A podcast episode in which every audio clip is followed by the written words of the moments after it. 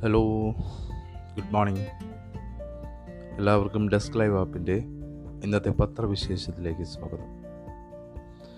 നമ്മൾ പത്രങ്ങളിലൂടെ ഇന്ന് കണ്ണോടിക്കുമ്പോൾ കാണുന്ന പ്രധാനപ്പെട്ട വാർത്തകൾ എന്തൊക്കെയാണ്, ഏതൊക്കെ വാർത്ത ഏതൊക്കെ രീതിയിലാണ് പത്രങ്ങൾ കൈകാര്യം ചെയ്തിരിക്കുന്നത്, എന്തൊക്കെ പ്രത്യേകതകളാണ് ഓരോ വാർത്തകളും പ്രാധാന്യത്തോടു കൂടി നൽകാൻ ഓരോ പത്രങ്ങൾ സ്വീകരിച്ചിരിക്കുന്ന മാർഗങ്ങൾ എന്തൊക്കെയാണെന്നിവയാണ് നോക്കുന്നത്. മുഴുവൻ പത്രങ്ങളിലൂടെയുള്ള വായനയല്ല എന്ന് പ്രത്യേകം ശ്രദ്ധിക്കുക. പക്ഷേ ഈ പത്രങ്ങളുടെ മൊത്തത്തിൽ എല്ലാ വാർത്തകളും റിപ്പീറ്റ് ചെയ്യപ്പെടുന്ന വാർത്തകൾ നമ്മൾ ഒഴിവാക്കും. പകരം ഓരോ വാർത്തകളുടെയും പ്രാധാന്യമനുസരിച്ച് അതെങ്ങനെയാണ് വിന്യസിച്ചിരിക്കുന്നത് എന്നതാണ് കൂടുതൽ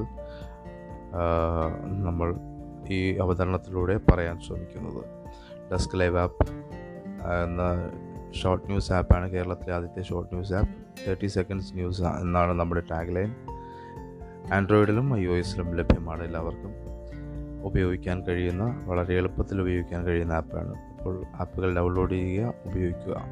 നമുക്ക് പത്രവിശേഷത്തിലേക്ക് കിടക്കാം. നമുക്ക് ഓരോ പത്രങ്ങളിലേക്കും പോയി കഴിഞ്ഞാൽ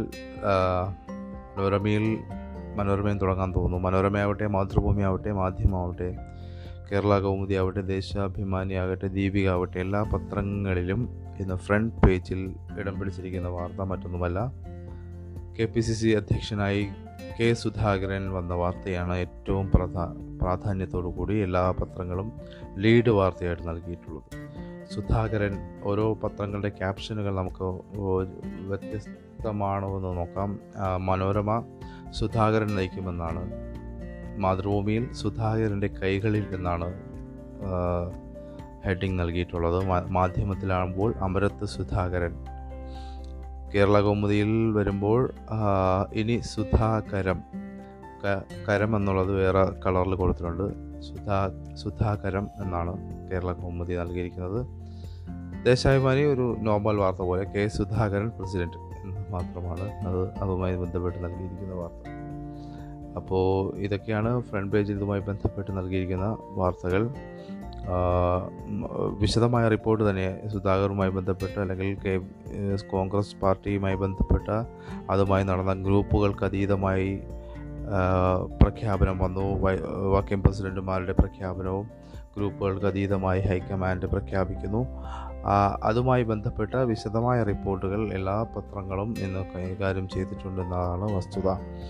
മറ്റൊന്ന്, പ്രധാനപ്പെട്ട അറിയിപ്പുകളായി നൽകിയിട്ടുള്ളത് എല്ലാ പത്രങ്ങളിലും കാണാൻ കഴിയും. ഫ്രണ്ട് പേജിൽ തന്നെ കൊടുത്തിട്ടുണ്ട്. KSRTC ദീർഘദൂര ബസ് സർവീസ് ഇന്ന് മുതൽ ആരംഭിക്കുകയാണ് എന്നുള്ളതാണ് ഒട്ടുമിക്ക പത്രങ്ങളുടെ ഫ്രണ്ട് പേജിൽ ഇടം പിടിച്ച മറ്റൊരു പ്രധാനപ്പെട്ട വാർത്ത.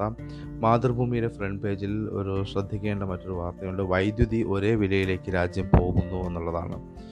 ഒരു രാജ്യം, ഒരു ഗ്രിഡ്, ഒരേ ഫ്രീക്വൻസിക്ക് ശേഷം ഒരേ വൈദ്യുതി വിലയിലേക്ക് മാറാൻ രാജ്യം ഒരുങ്ങുന്നു. രാജ്യം മുഴുവൻ വൈദ്യുതി നിരക്ക് ഏകീകരിക്കാനുള്ള കരട് പദ്ധതി കേന്ദ്ര ഊർജ്ജ മന്ത്രാലയം തയ്യാറാക്കി. ഇതിൽ അഭിപ്രായം അറിയിക്കാൻ ആവശ്യപ്പെട്ട് കേരളം ഉൾപ്പെടെയുള്ള സംസ്ഥാനങ്ങൾക്ക് പദ്ധതി രേഖ നൽകി.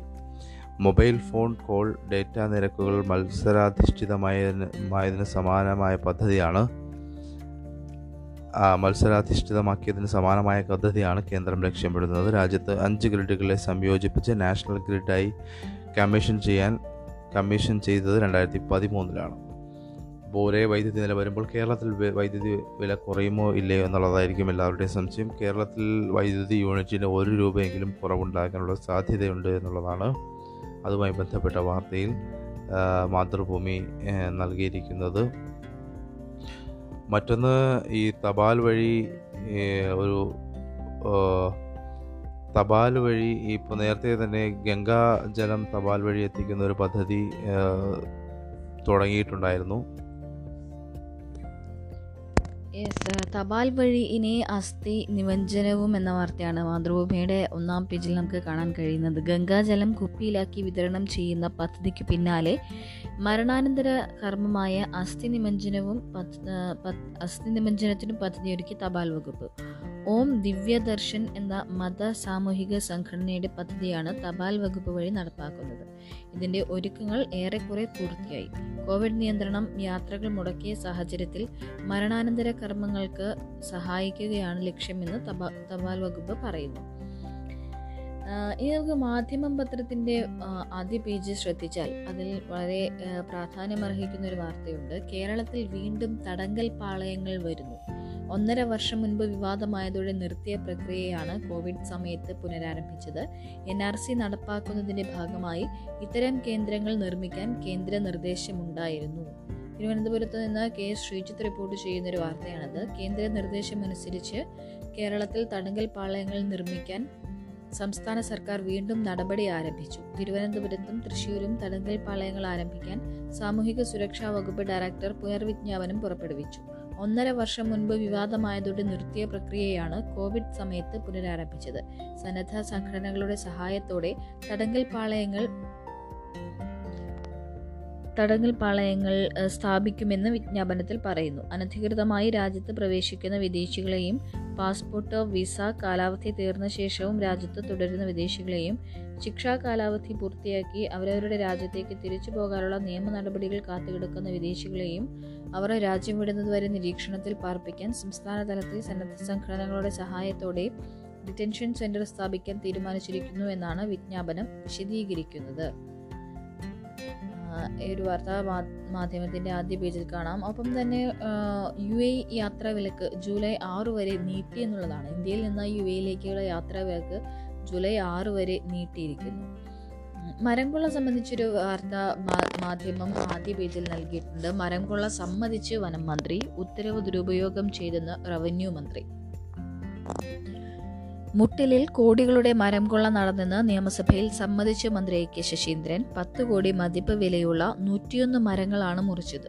സർക്കാർ ഉത്തരവ് ദുർവ്യാഖ്യാനം ചെയ്താണ് 202.18 ക്യൂബിക് മീറ്റർ മരം മുറിച്ചതെന്ന് വ്യക്തമാക്കിയ മന്ത്രി വനം ഉദ്യോഗസ്ഥരെ തള്ളി. നിയമസഭയിൽ മുട്ടിൽ മരംമുറിയെക്കുറിച്ച അടിയന്തര പ്രമേയ നോട്ടീസിന് മറുപടി പറയുകയായിരുന്നു അദ്ദേഹം. കോഴിക്കോട്ടുള്ള വനംവകുപ്പ് ഉദ്യോഗസ്ഥന് വീഴ്ച പറ്റി. റിപ്പോർട്ട് ലഭിച്ചാൽ ഉടൻ നടപടി സ്വീകരിക്കും. കേരളത്തിന്റെ വിവിധ ഭാഗങ്ങളിൽ സമാനമായ മരംമുറി നടന്നതായി ആരോപണം വന്ന സാഹചര്യത്തിൽ ജില്ലാതലത്തിൽ പ്രത്യേക സ്ക്വാഡുണ്ടാക്കി അന്വേഷിക്കാൻ നിർദ്ദേശിച്ചു. മുട്ടിൽ മരംമുറിക്കാണ് പ്രാധാന്യം. ഒരാഴ്ചയ്ക്കകം നടപടികളുണ്ടാകും. 42 കേസുകളെടുത്തു. 14 പേരെ അറസ്റ്റ് ചെയ്തു. തടി സർക്കാരിന്റെ കൈവശമുണ്ട്. അത് കണ്ടുകെട്ടാൻ നടപടികൾ നടന്നുവരുന്നു. തെരഞ്ഞെടുപ്പ് സമയത്താണ് മരംമുറി നടന്നത് എന്നിങ്ങനെ കഴിഞ്ഞ ദിവസം നിയമസഭയിൽ പറഞ്ഞ കാര്യങ്ങൾ മാധ്യമം ആദ്യ പേജിൽ തന്നെ നൽകിയിട്ടുണ്ട്. ഇനി ദേശാഭിമാനി പത്രത്തിലേക്ക് വന്നാൽ കൊടകര കുഴൽപ്പണ കേസുമായി ബന്ധപ്പെട്ടുള്ള വാർത്ത ആണ് ഈ കെ സുധാകരൻ്റെ വാർത്തയ്ക്കൊപ്പം അല്ലെങ്കിൽ അതിനേക്കാൾ പ്രാധാന്യത്തോടു കൂടി ദേശാഭിമാനി നൽകിയിട്ടുള്ളത് കുഴൽപ്പണ കേസുമായി ബന്ധപ്പെട്ട വാർത്തയാണ്. സുരേന്ദ്രനെതിരെ കൂടുതൽ തെളിവുമായി പ്രസീത, അടച്ചിട്ട മുറിയിൽ പണം കൈമാറി. BJP സംസ്ഥാന പ്രസിഡന്റ് കെ സുരേന്ദ്രൻ ആദിവാസി നേതാവ് CK ജാനുവിന് 10 ലക്ഷം രൂപ നൽകിയതിന്റെ കൂടുതൽ തെളിവുകൾ ജനാധിപത്യ രാഷ്ട്രീയ പാർട്ടി സംസ്ഥാന ട്രഷറർ പ്രസീത അഴീക്കോട്. തങ്ങൾക്ക് സംസാരിക്കാൻ ഇടനിലക്കാരുടെ ആവശ്യമില്ലെന്ന് സുരേന്ദ്രന്റെ വാദം പൊളിച്ച് ജാനുവിനെ സുരേന്ദ്രനുമായി ബന്ധപ്പെടുത്തിയ ഫോൺ സംഭാഷണങ്ങളടക്കം അവർ പുറത്തുവിട്ടു. പണം നൽകിയത് തലസ്ഥാനത്തെ ഹോട്ടലിലാണ്. മാർച്ച് 7 തിരുവനന്തപുരം ഹൊറൈസൺ ഹോട്ടലിലെ 503 നമ്പർ മുറിയിലാണ് സുരേന്ദ്രൻ ജാനുവിന് പണം കൈമാറിയത്. സെക്രട്ടറി ദിലീപിനൊപ്പമാണ് സുരേന്ദ്രൻ പണവുമായി എത്തിയത്. ഇവർ വരുന്ന കാര്യവും ഹോട്ടലിലെത്തിയെന്നും അറിയിക്കുന്ന ഫോൺ സംഭാഷണവും പ്രസീത പുറത്തുവിട്ടു.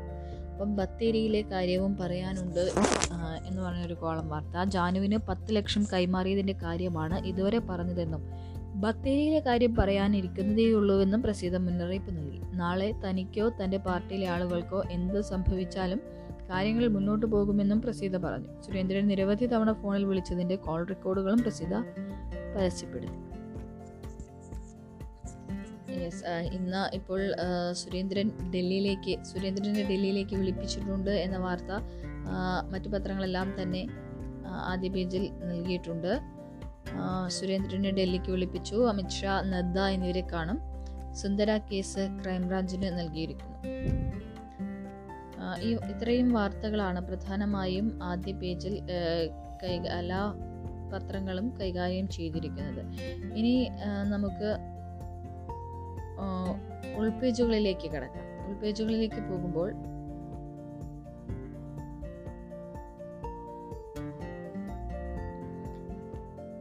ഉൾപേജുകളിലേക്ക് പോകുമ്പോൾ ഇപ്പോൾ മാതൃഭൂമിയുടെ ഉൾപേജിലേക്ക് വന്നാൽ നമുക്ക് കാണാൻ കഴിയുന്ന ഒരു പ്രധാന വാർത്തയായിട്ട് ഒരു വളരെ പ്രാധാന്യത്തോടു കൂടി നൽകിയിട്ടുള്ള ഒരു വാർത്ത കോസ്റ്റ് ഗാർഡിൻ്റെ ചെറു വിമാനത്താവള പദ്ധതി വൈകുന്നു എന്നുള്ളതാണ്.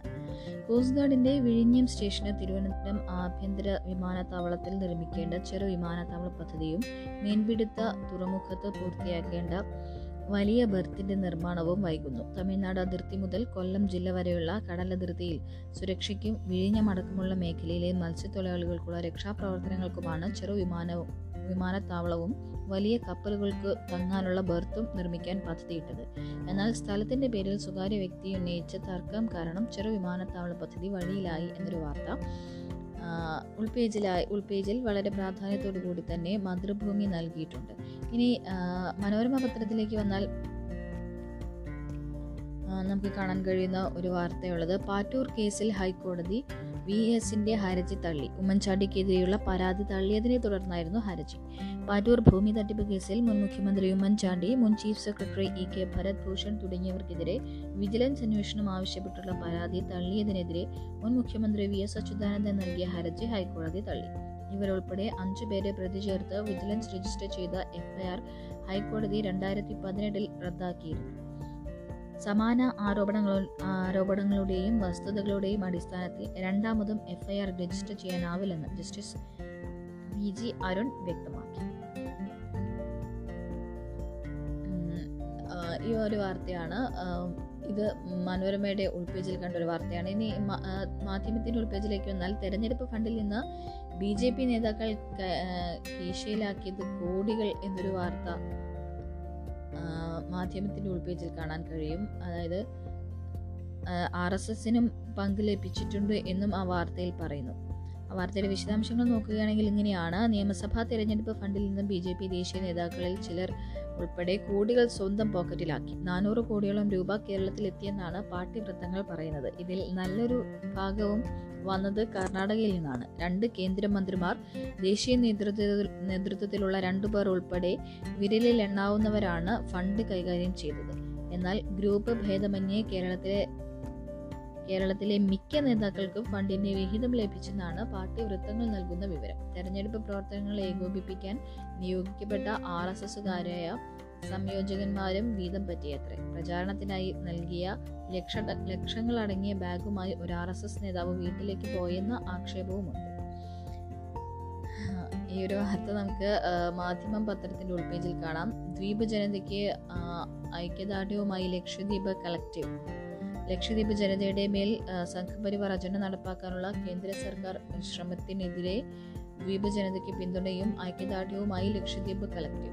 കേരളത്തിൽ നിന്നുള്ള പാർലമെന്റ് അംഗങ്ങളും രാഷ്ട്രീയ, സാമൂഹിക, സാംസ്കാരിക, മതമേഖലയിലെ പ്രമുഖരും ലക്ഷദ്വീപ് കളക്റ്റീവിന്റെ ഭാഗമായി. മറ്റൊന്നുള്ളത് കഴിഞ്ഞ ദിവസം ഇന്ധനവില നിയമസഭയിലും വലിയ ചർച്ചയായി. ആ വാർത്തയും മാധ്യമത്തിന്റെ ഉൾപേജിൽ കാണാം. ഇനി നമുക്ക് എഡിറ്റോറിയൽ പേജ്, നിലപാട് പേജിലേക്ക് കടന്നാൽ ദേശാഭിമാനി പത്രത്തിന്റെ നിലപാട് ഒടുവിൽ വഴങ്ങി നയം തിരുത്തി എന്നുള്ളതാണ്. അതായത് നാനാകോണിൽ നിന്നുയരുന്ന ശക്തമായ വിമർശനം, കേരളം അടക്കമുള്ള സംസ്ഥാന സർക്കാരുകളുടെ കടുത്ത സമ്മർദ്ദം, ഇടപെടലുകൾ, സുപ്രീം കോടതിയുടെ കർശന സ്വരത്തിലുള്ള താക്കീത്. ഒടുവിൽ നിൽക്കക്കള്ളിയില്ലാതെ വാക്സിൻ നയം കേന്ദ്രം തിരുത്തി. 18-നും 45-നും ഇടയിൽ പ്രായമുള്ളവർക്ക് സൗജന്യമായി വാക്സിൻ നൽകില്ലെന്ന ഏപ്രിൽ 19 പ്രഖ്യാപനം പ്രധാനമന്ത്രി നരേന്ദ്രമോദി തിങ്കളാഴ്ച പിൻവലിച്ചു. 18 വയസ്സിന് മുകളിലുള്ള എല്ലാവർക്കും സൗജന്യ വാക്സിൻ ലഭ്യമാക്കുമെന്ന് പ്രധാനമന്ത്രി പ്രഖ്യാപിച്ചു. മാതൃഭൂമി മനോരമയുടെയൊക്കെ ഉൾപേജുകളിലേക്ക് വീണ്ടും നമ്മൾ പോയി കഴിഞ്ഞാൽ മറ്റു ചില വാർത്തകൾ കൂടി ശ്രദ്ധിക്കേണ്ട ചില വാർത്തകൾ കൂടിയുണ്ട്. ഒന്ന്, ഈ കടൽഭിത്തി ശാശ്വത പരിഹാരമല്ല. അതായത് ഇപ്പോൾ കടലാക്രമണം രൂക്ഷമായിരിക്കുന്ന സാഹചര്യത്തിൽ കടൽഭിത്തി നിർമ്മിക്കണമെന്ന ആവശ്യം ശക്തമാവുകയാണ്.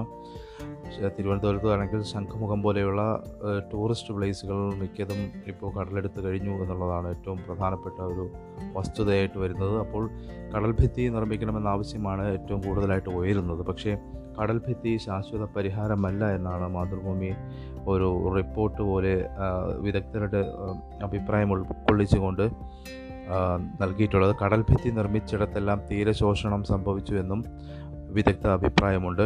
കണ്ടെത്തലുകൾ എന്താണെന്ന് വെച്ച് കഴിഞ്ഞാൽ തീരശോഷണത്തിന് പ്രധാന കാരണം തീരത്തെ ശാസ്ത്രീയ നിർമ്മിതികളാണ്. തുറമുഖ നിർമ്മാണത്തിനൊപ്പം നടക്കേണ്ട തീരപരിപാലന പദ്ധതികൾ നടന്നില്ല.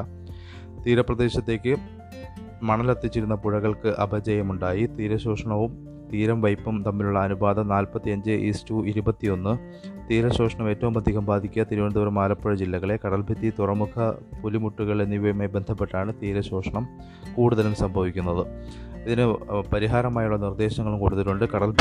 കടൽത്തീരത്തിന് അതിൻ്റെതായ സ്ഥലം ചുരുങ്ങിയത് 50 മീറ്ററെങ്കിലും വിട്ടുകൊടുക്കുക.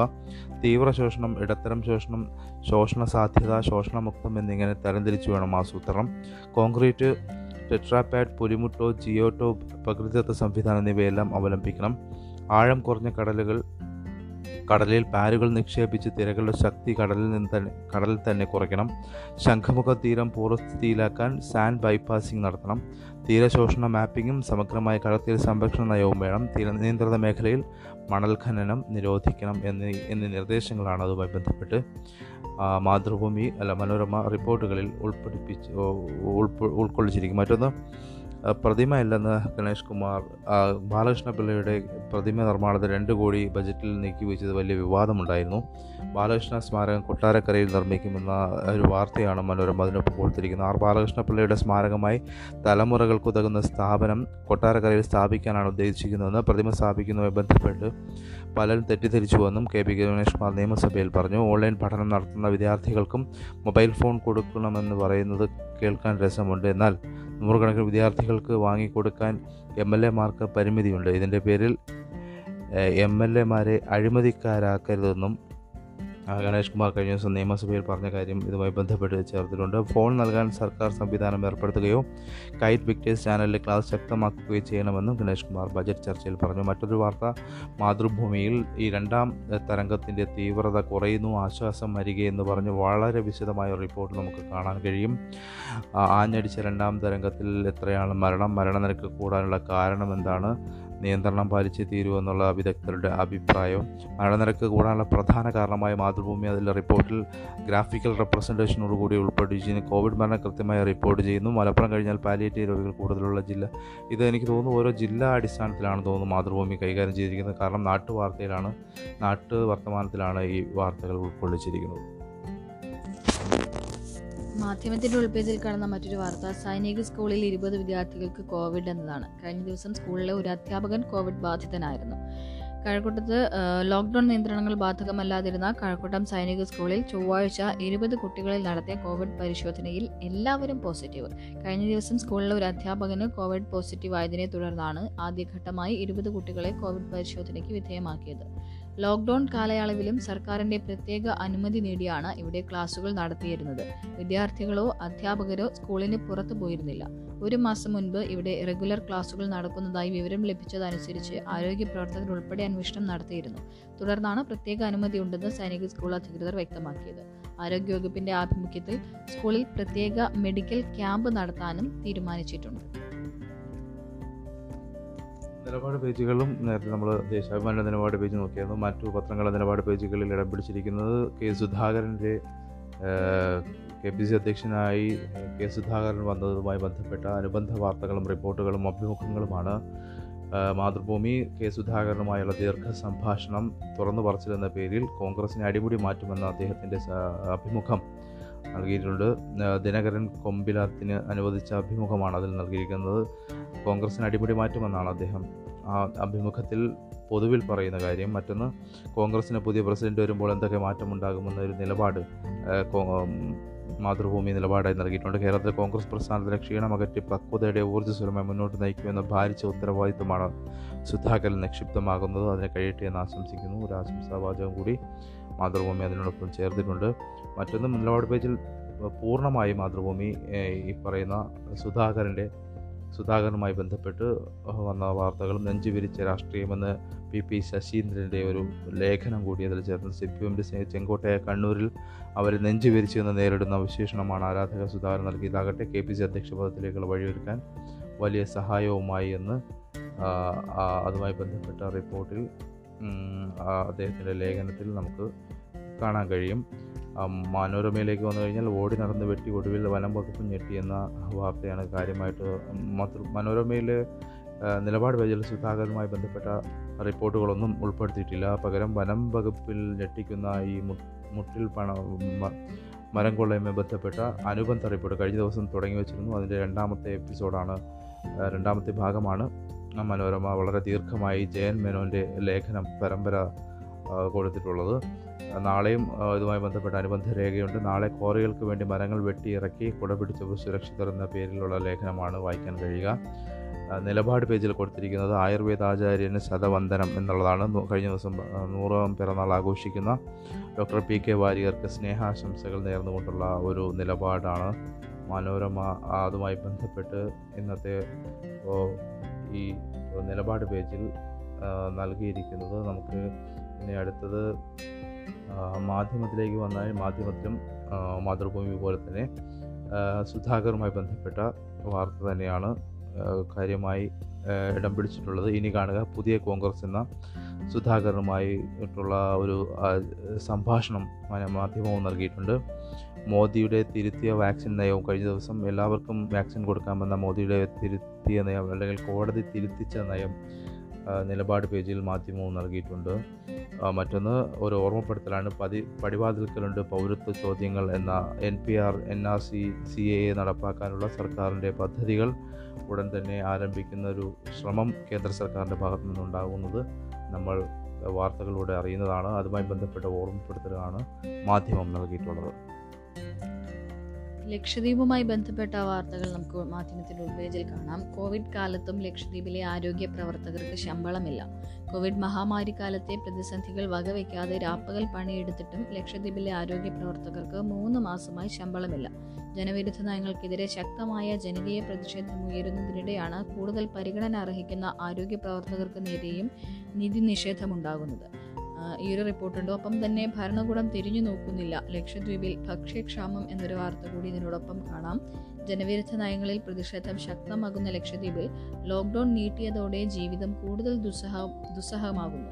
റേഷൻ കടകളിലടക്കം വ്യാപാര സ്ഥാപനങ്ങളിൽ ഭക്ഷ്യസാധനങ്ങളില്ലെന്ന് ജനങ്ങൾ പറയുന്നു.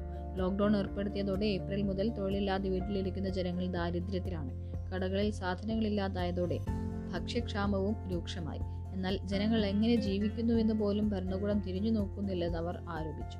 കോവിഡ് കാല സഹായമായ ഭക്ഷ്യക്കിറ്റ് ലഭ്യമാക്കാത്ത അധികൃതർക്ക് അശാസ്ത്രീയ നിയമങ്ങൾ നടപ്പിലാക്കുന്നതിൽ മാത്രമാണ് താല്പര്യമെന്നും ദ്വീപ് നിവാസികൾ കുറ്റപ്പെടുത്തുന്നു. എന്നിങ്ങനെയുള്ള ഒരു വിശദമായ റിപ്പോർട്ട് ലക്ഷദ്വീപുമായി ബന്ധപ്പെട്ട് മാധ്യമത്തിൻ്റെ ഉൾപേജിൽ നമുക്ക് കാണാൻ സാധിക്കും. കേരള കൗമുദിയിലൊരു കൗതുകമുള്ളൊരു വാർത്ത കാണാം. സ്വന്തം വീട്ടിൽ ആരും കാണാതെ പ്രണയിനിയെ ഒളിപ്പിച്ചത് 10 വർഷം എന്നുള്ളൊരു വാർത്തയാണ്. നെന്മാറയിൽ നിന്നുള്ളൊരു വാർത്ത. ബെന്നി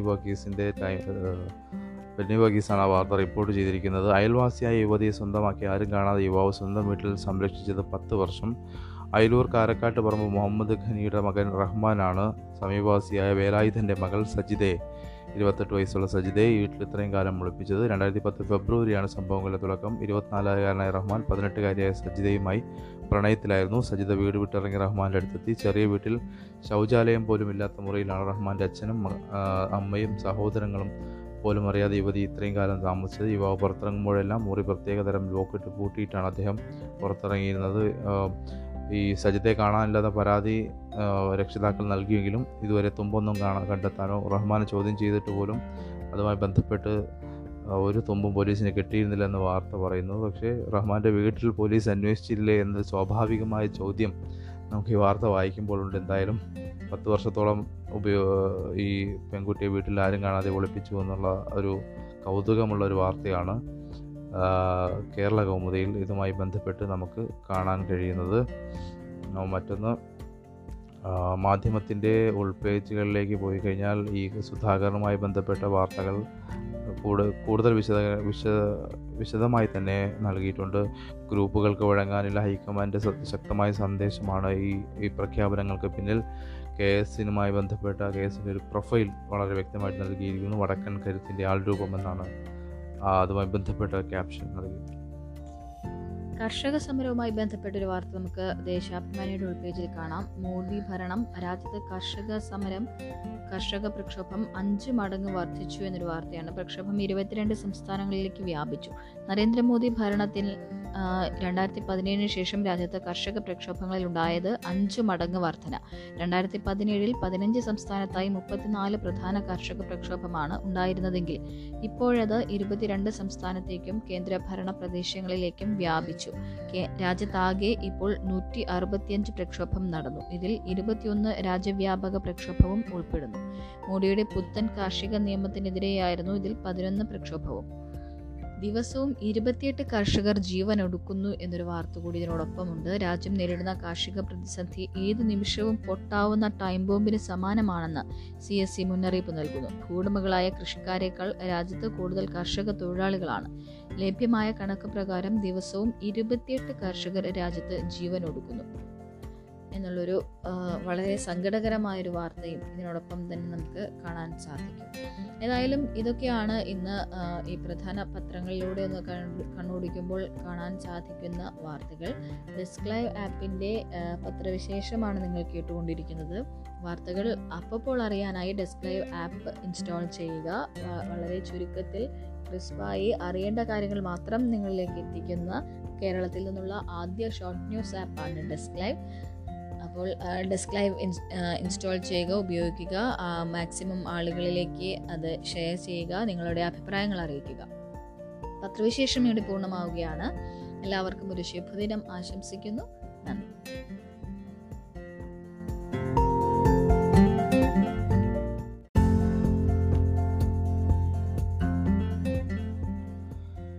ഹലോ, ഗുഡ് മോർണിംഗ് എല്ലാവർക്കും. ഡെസ്ക് ലൈവിൻ്റെ ഇന്നത്തെ പത്രവിശേഷത്തിലേക്ക് സ്വാഗതം.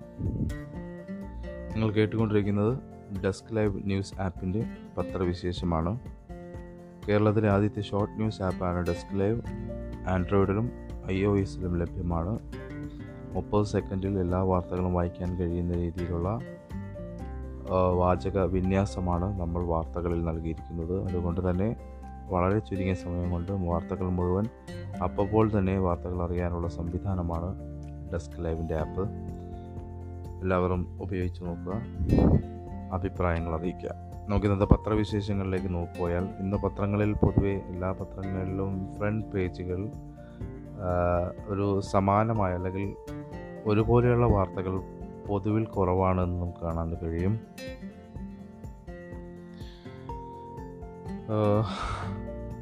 എല്ലാ ഫ്രണ്ട് പേജുകളിലും ഇടം പിടിച്ച ഒരു വാർത്ത എന്ന് നമുക്ക് പറയാൻ കഴിയുന്നത് 2000 വേഗ റെയിലിന് സ്ഥലമേറ്റെടുപ്പ് മാത്രമാണ്. കഴിഞ്ഞ ദിവസം ഭരണാനുമതി നൽകിയ വേഗ റെയിലിന് സ്ഥലമേറ്റെടുപ്പ് 2100 കോടിക്ക് ഭരണാനുമതി. പ്രാരംഭ പ്രവർത്തനങ്ങൾക്ക് മന്ത്രിസഭയുടെ അനുമതി. കിഫ്ബിയിൽ നിന്നും 2200 കോടി, ഹഡ്കോയിൽ നിന്നും 3000 കോടി എന്ന് മനോരമയുടെ ഫ്രണ്ട് പേജിൽ നമുക്ക് കാണാൻ കഴിയും. വേഗ റെയിലിന് വേണ്ടത് എന്തൊക്കെയാണെന്നുള്ളൊരു ഗ്രാഫിക്കൽ റെപ്രസെൻറ്റേഷനും കൂടി അതിൽ നമുക്കുണ്ട്. പദ്ധതിയുടെ ആകെ ചെലവ് 64,000 കോടിയാണ്. 13,000 കോടിയാണ് ഭൂമിയിൽ ലഭ്യമാക്കാൻ വേണ്ടത്. 1383 ഹെക്ടർ 11 ജില്ലകളിലായി ഏറ്റെടുക്കേണ്ടത് അത്രയും ഭൂമിയാണ്. ഇതിൽ 1198 സ്വകാര്യ ഭൂമിയാണ്. 185 ഹെക്ടർ സർക്കാരിൻ്റെ കൈവശമുള്ളതുമാണ്. 9,314 കെട്ടിടങ്ങൾ വിവിധ ജില്ലകളിലായി പൊളിച്ചു മാറ്റേണ്ടി വരുന്നത് ഈ പദ്ധതിക്ക് വേണ്ടിയുള്ളതും ആണെന്നും മനോരമ വളരെ വിശദമായി തന്നെ ഇതുമായി ബന്ധപ്പെട്ട റിപ്പോർട്ട് നൽകിയിട്ടുണ്ട്. മാധ്യമത്തിലും ഇത് തന്നെയാണ് ഏറ്റവും ലീഡായിട്ടുള്ള ഫ്രണ്ട് പേജിലെ വാർത്ത. മറ്റൊരു പ്രധാനപ്പെട്ട വാർത്ത മാധ്യമം കഴിഞ്ഞ ദിവസം തുടങ്ങി വെച്ച ഒരു വാർത്തയാണ്. ഈ തടങ്കൽ പാളയങ്ങൾ സംശയം മുറുകുന്നു എന്നുള്ളതാണ്.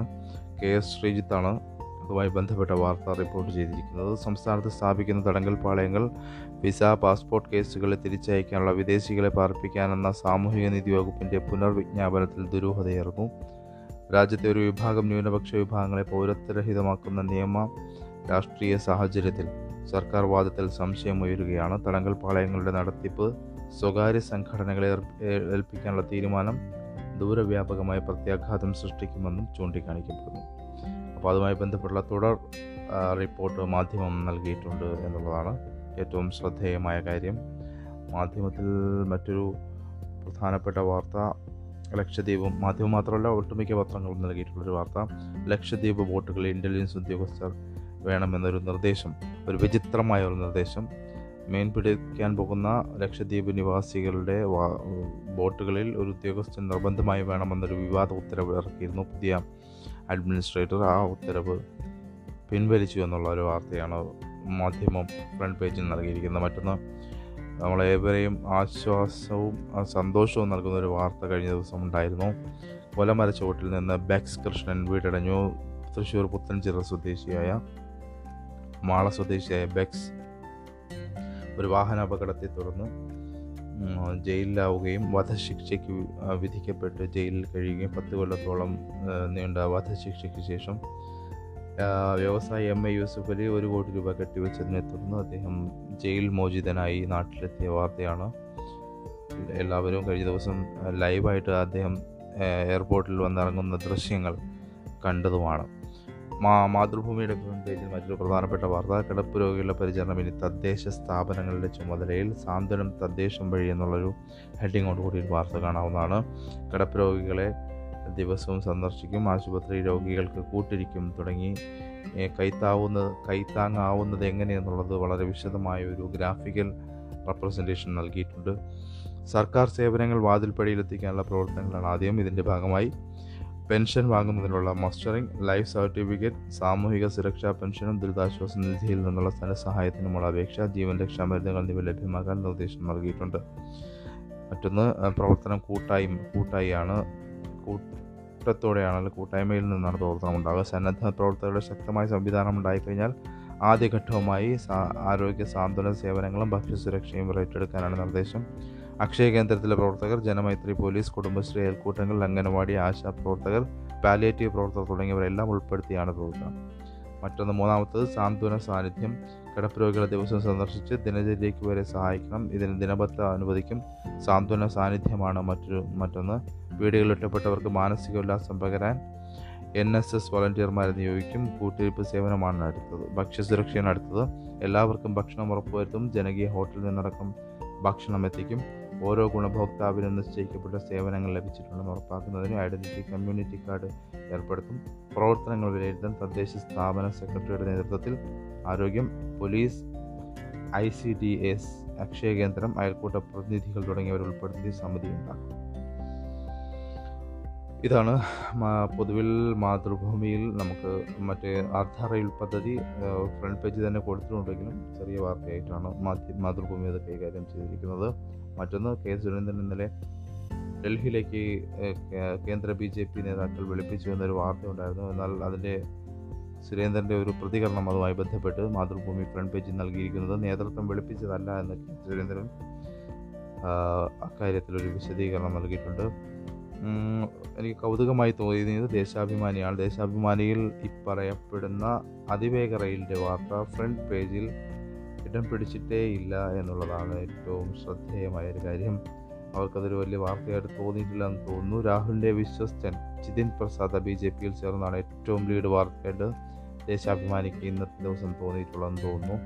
വാക്സിൻ ഉൽപ്പാദനത്തിന് കർമ്മസമിതിയായ വാർത്തയും ലക്ഷദ്വീപിലെ വിവാദ ഉത്തരവുകൾ പിൻവലിച്ച വാർത്തയും ട്രോളിംഗ് നിരോധനം തുടങ്ങിയെന്നുള്ള വാർത്തയും സുരേന്ദ്രൻ്റെ ഡൽഹിയിൽ മാധ്യമങ്ങളിൽ നിന്ന് ഒളിച്ചു എന്നുള്ള വാർത്തയും വളരെ പ്രാധാന്യത്തോടു കൂടി ദേശാഭിമാനി നൽകിയിട്ടുള്ളത്.